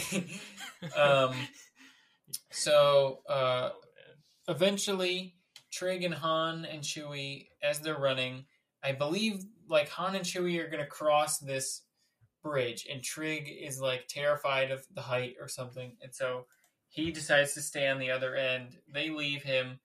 Eventually, he comes head to head with his zombified brother, and uh, he kicks him down like a shaft, like a mechanical shaft or something. Mhm. Um, and that's when he kind of decides that like he needs to live and get out of this ship. Um, because Trig is not in a good mental space throughout most of this book. He's very, very like shut down. Um, there's a lot that we're kind of skipping over, just kind of giving the highlights. So Mhm. eventually, um, they're go. He's kind of climbing through the rafters over like a swarm. It's a star destroyer, so they are they have thousands of crew, and so there are this huge swarm of zombies below him, and uh, eventually he falls. But Sartoris, who had also come across uh, come aboard the star destroyer, had found a ship with the survivors of the the like the 10 survivors that were on the vector the 10 life signs that were um, that first made them go investigate um, have a ship and uh, so he finds them I didn't even put that together actually. What? I did. I didn't put it together that the ten life forms they found were the guys in the ship. I. oh so um, so he agrees or he basically tell there's like he throws some of them to the zombies to save himself. And then there's another guy that i forget what it was something that he says or like a look in his eye convinces sartoris to like spare him and let this kid survive. So he saves um he like takes a speeder right and he say he catches Mhm. trig out of the air before he hits the zombies. Han and chewie uh, he saves them too and i think he gets zahara i would imagine because she survives so um, they are speeding on the speeder to the ship and this speeder is too heavy it's it's not staying completely in the air. It's kind of dropping down uh, as they're flying. So eventually, it will be it'll crash in the middle of all the zombies. So Sartoris jumps out, sacrificing himself uh, so the others can survive. Zahara had discovered the virus was called Blackwing, and it was likely an imperial experiment to develop a biological weapon. Um, now, what's interesting is that the zombies can't really or don't really go outside of a certain range from kind of the primary source of the virus. So Yeah. once they get out of the ship, the virus kind of stays contained to where it was. Um, and so they leave uh, Han and Chewie, or no, Han and Chewie and Trig and Zahara all survive. They're the only survivors of this incident. And so um, there's a little Han Solo survived. yeah, there's a little bit of an afterword where Trig and Zahara go to. Who, was it? Uh,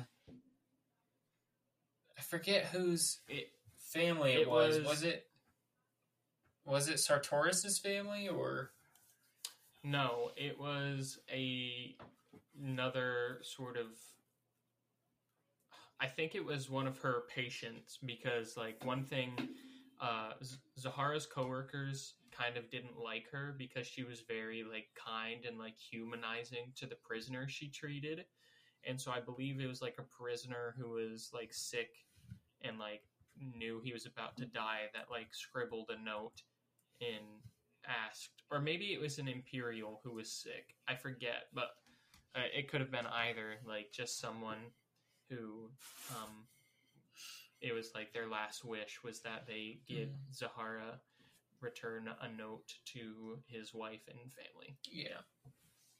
So, how did this stack up with other Star Wars stories? Um, Star Wars has had a little bit of horror in the past, um, but not really to this extent. So, what do you? Did you like this book? Did you think it Yeah. was a terrible Yeah, book? I thought it was good. It definitely had some genuinely like scary um like setups, I guess. Like like there's a scene without getting too graphic where there's like a bunch of the the bodies some reanimated some not in like a pile in a trash chute and i think trig has to like scale up them to like get to a vent at the top of the room and it and like hands are reaching out at him so just like very over the top like just horrific um and i will say like this is the like this is the most horror star wars i've consumed Mm-hmm. and i would have it would have been a near perfect book for me if not for han and chewbacca having been in it which is kind of the curse of legends it's just like sometimes goofy stuff like that happens because literally i was like so into it i was like oh my gosh like bro this is so mysterious like i knew it was zombies but i was like yo this mystery like the suspense this is good and then when the zahara opens the solitary confinement and it's like Han Solo is like I'm Han Solo. I'm like, bruh, no way. it it definitely it it took me out of it a bit, you know. Not that I don't like Han and Chewie, but I was like, are you for real? right? Yeah, I think it. because and you pointed out something too when I because I had texted you the minute I read it. I was like, bro, are you serious?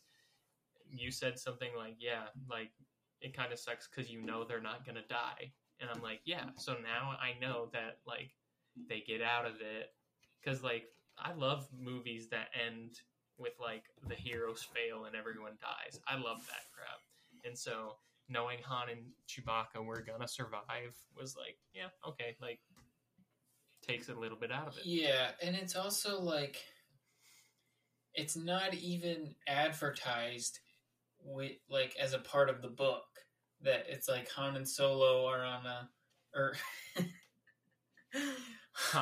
Han and Solo, baby. Han and Chewie are on a prison ship that gets a zombie infection. It's they're literally like a surprise, and it's like, well, what? Mhm. it's like okay, Very. now I really really liked the book still, um, but it was very much like, um, if these were two other characters, like original characters, there would have been a lot higher stakes because already like. Yeah, Trig and Kale and Zahara, they might not all make it, but like Han and Chewie also aren't the main characters. We spend most of the time with Zahara and Trig and Kale, so it's like um we know like Mhm. they're not the main characters, so like s- other people are going to survive. Like it, I don't know. It was very much like um this is super good. Like it's super exactly like you said, intense, mysterious, scary, and then with Han and Chewie there, it's like all right. Well, now there's like. Uh, like it could have been. Han's humor and yeah, I the only thing that like I tried to picture like and Sy Snootles. well I tried to picture like. Alden Ehrenreich's Han Solo rather than Harrison Ford's and that that kind of helped a little bit because it was like it, it's kind of like a young Han Solo even though completely different timeline from Solo but um Mhm. yeah, it, it was just very much, and like I had it spoiled for me that Han and Chewie were in it. Like shortly before I started reading it, I saw that. I had forgotten though, and then when I read like, because they did a Wookiee scene, and then they go to a different scene, and then it's like a Wookiee emerged from the solitary confinement cell. I was like, they did two Wookiee scenes in a row, like two unrelated Wookiee scenes, and then it was Han and Chewie. I was like, oh right, they're in this. Um, Mhm. I would have liked it if they were original characters because then, number one, more characters could have died besides um, just like the two main characters, uh, Kale and um, Sartoris, that died. Um, And Mhm. so you could have had it more, I don't know, uh, not scarier, but you could have had Yeah. more stakes. Um, but besides that, I really, really liked it. Um, maybe not in my top 10 favorite Star Wars books I've ever read, but I really flew through it and was really entertained by it more than anything. Um, so I don't know how much other horror stuff you've consumed, but how did this book kind of compare to other zombie stories or other horror stories Well- outside of Star Wars that you've read? I'd say, like, zombie stories in particular kind of vary. Like, each zombie is different. I personally, I think, like, the the zombie world kind of built up uh, and The Walking Dead is the best to me. And so I kind of base it off of that. And so I, like, I'm not a huge fan of the intelligent zombie thing, but I think this did it in a way, I guess, that made sense. Like, in the fact that like this was an imperial experiment the whole point was to make reanimated corpses that were capable of learning tasks to do like to use them like i'm Mhm. like yeah i guess that makes sense you know what i mean um and uh i also really enjoyed um because it's not something we typically get to see in zombie stories uh, how the virus affected different Star Wars species differently. I thought was pretty cool. Like, um, I think the biggest example of this is how it affects Wookiees. Like, it kind of causes them, like, even before they are reanimated, like, it causes them to go, like, feral. And, um, like, it mentioned, like, their throats swelled up until, like, they burst, which is not something that happened to the humans Yeah. and then like also i believe like when they're kind of traversing the ship before everything gets reanimated and they're just describing some of the bodies around of like different species it's like it's different you know like Mhm. there's it, i just think it's a cool idea um Yeah. Well, and like the first. I, I definitely yeah the last thing i'll say is like it was scary but like it was a book and so it i never like really like i was like ooh that's scary it wasn't very visceral in the way that like maybe a scary movie might be like Mhm. make your skin crawl you know Yeah.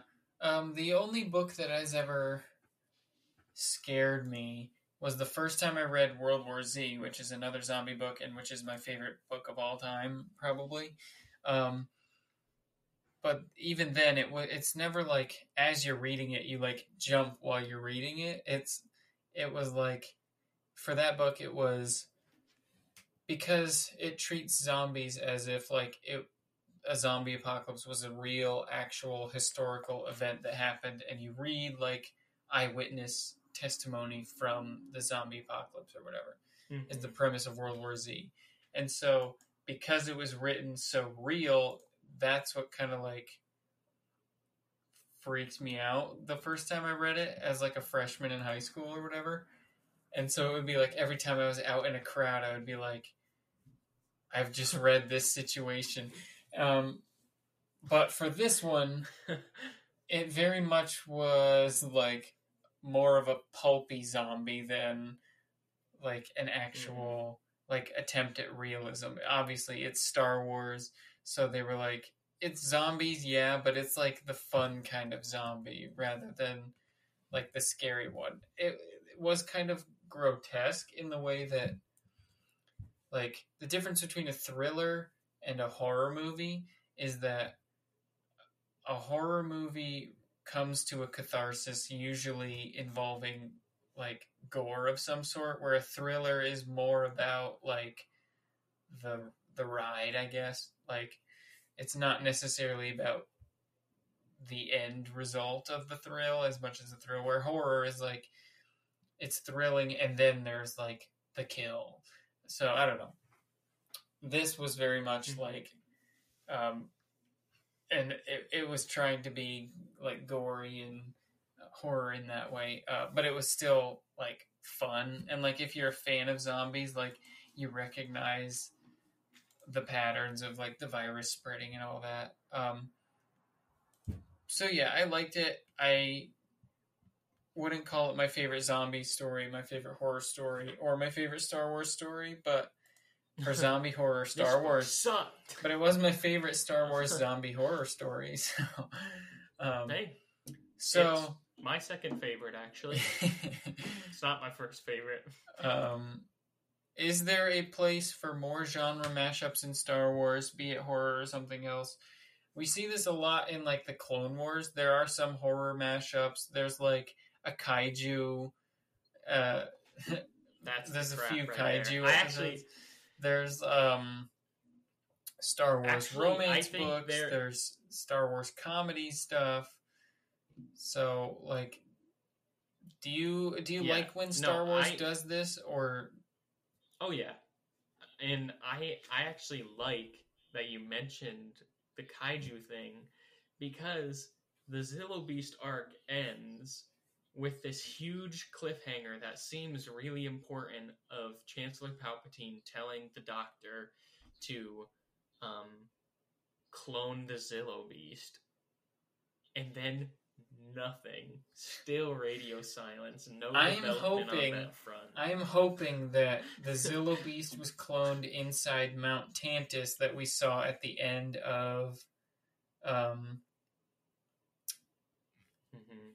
uh Bad Batch. So I hope they do this I I would hope they bring Yeah. the Zillo Beast back uh, in Bad Batch. Yeah, and when we get to when we do Arc Troopers and we get to Zillo Beast, we're gonna cover that again Yeah. because that is important for the people to know. Yes. So, But um yeah, I like the genre mashups. I think it keeps it fresh and it's also like Star Wars was inspired by so many different things, samurai movies, pulpy sci-fi movies, um, like fighter pilot movies, westerns. And so I think especially when you look at like the Clone Wars and like the books, there's a lot more room for the creators to tap into those influences and then make Star Wars into whatever it was that was influencing them. Um yeah, so yeah, that's that's Death Troopers, kind of short and sweet like the book. Um maybe next year we'll do the prequel book, the Red Harvest book, but um was there any final thoughts you had about Death Troopers? Would you rec what would you Uh, kind of how would you kind of rate it? What would you would you recommend it?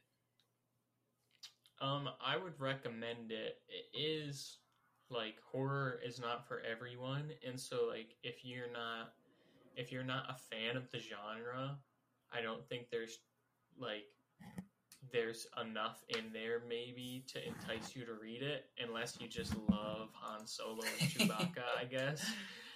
But like I know I'm I like I I like horror, but I also get easily scared at like horror movies and Mhm. stuff, so I don't dabble too much. Um but I found this book fine, like I said, to read. So like if maybe you're feeling a bit squeamish about it, I would just read a little bit and Mm. see what you think. But uh, I would- I would definitely recommend it from a quality standpoint. It was a good enough book. I I typically read books really slow. I read this relative. I'm actually impressed. Like I finished it in time for us to do this Halloween episode. So I I must have enjoyed it because I read it very quickly. Yeah, I really liked it as well. Um, I would recommend it, especially to people that like, maybe not as their first Star Wars book, but if people really want to see like the range of what Star Wars books can offer, I think you point this one out and say like, well, Mhm. hey, if you like this, you'll probably like a lot of a lot of Star Wars stuff because they're not all like this, but they all kind of they can all Yeah. tap into weird things that you aren't expecting. Um yeah, so I thought we would round out the episode with a couple just spooky Star Wars questions. So, scariest Star Wars monster. Okay, I'm going first. Sure. So, the thing I think more than any other thing that I'm most terrified of the world is the ocean. I don't like the vastness of it. I don't like the depth of it, the darkness of it, and the fact that things live inside of it. Subnautica is the scariest thing I've ever experienced. I bought it. I bought Subnautica full price, played it for 30 minutes, and I had to tap out. It was a lot for me. So the Sando Aqua Monster might be the most horrific thing I've ever seen. If you know what I'm talking about, it's from the Phantom Menace. It kills um, the opee sea killer in the colo claw fish, I believe, yeah. and it's like a massive. I don't even know. It's kind of like eelish, but like with arms, and it's jacked, and it's ma- it's massive. It's Yeah. so colossal. Um, and the fact that it lives in fresh water doesn't help. So that makes it more scary to me because it could be anywhere. Yeah. I see like a tiny little creek, and I'm like, the, the Sando Aqua Mhm. Monster that's 80 feet tall could be in there.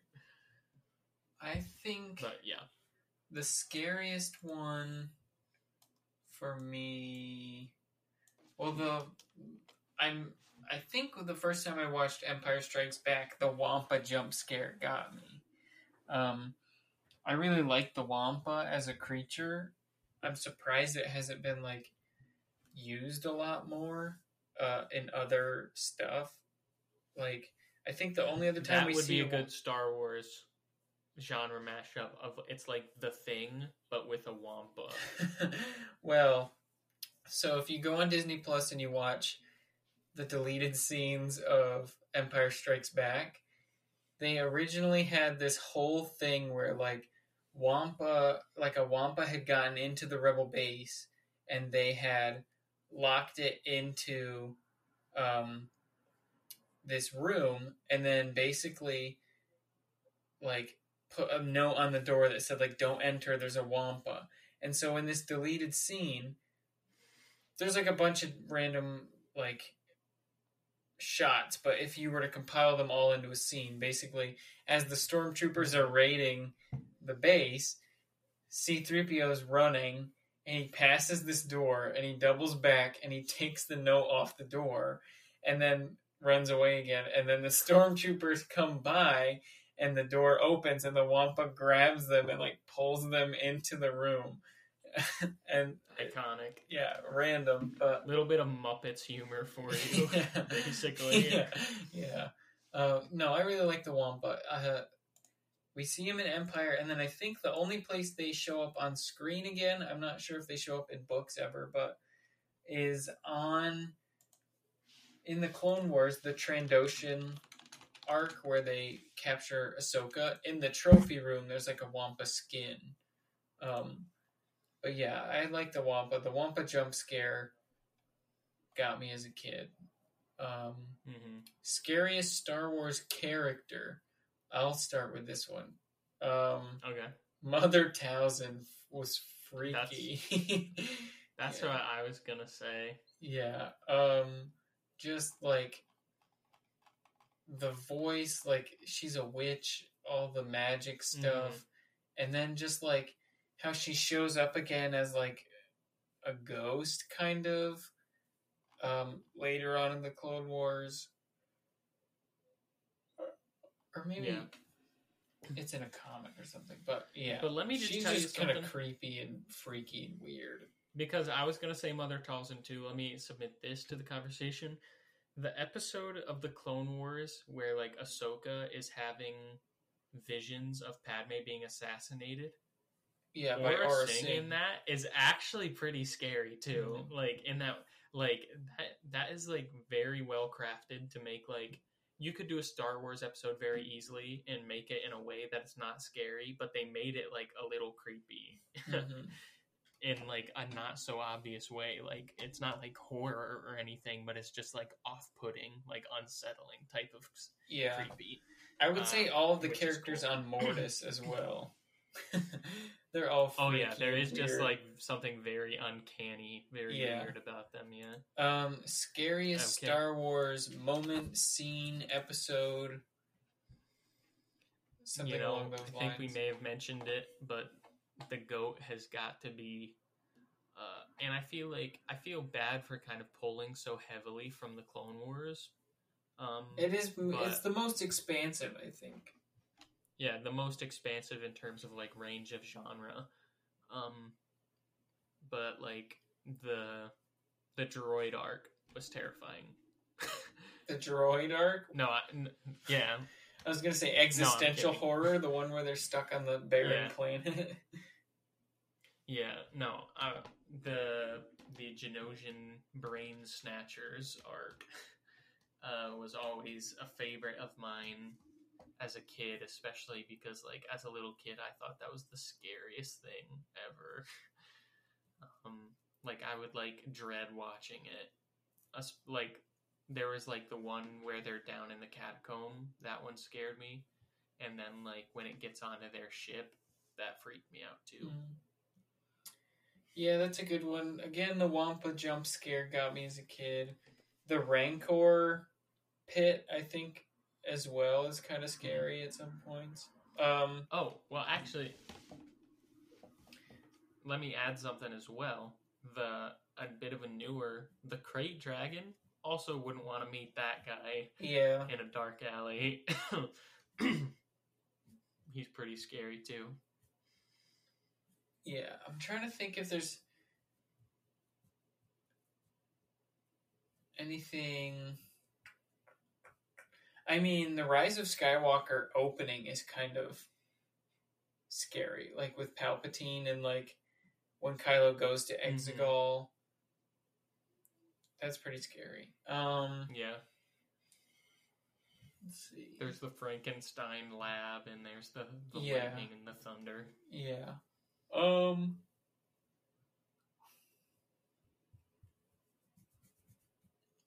Trying to think. Try to think, but nothing happens.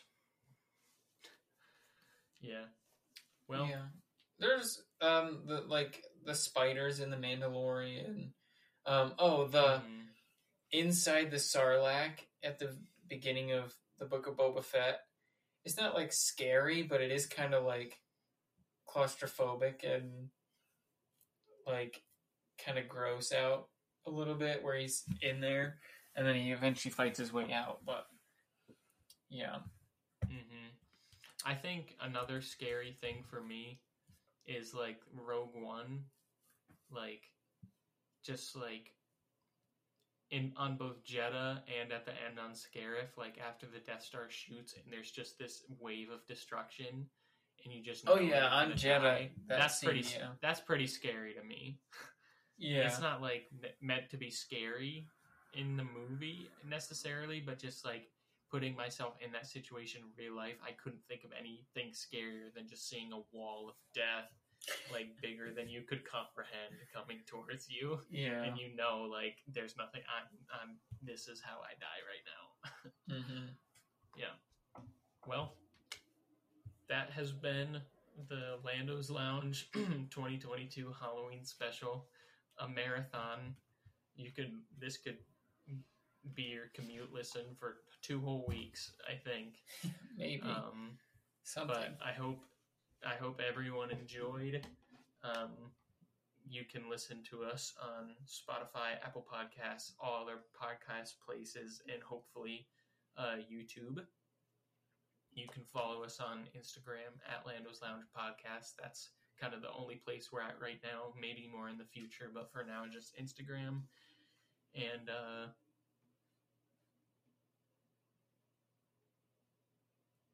Seattle, am I right? Yeah, we'll see you in the next episode of Lando's Lounge. Thanks for watching slash listening.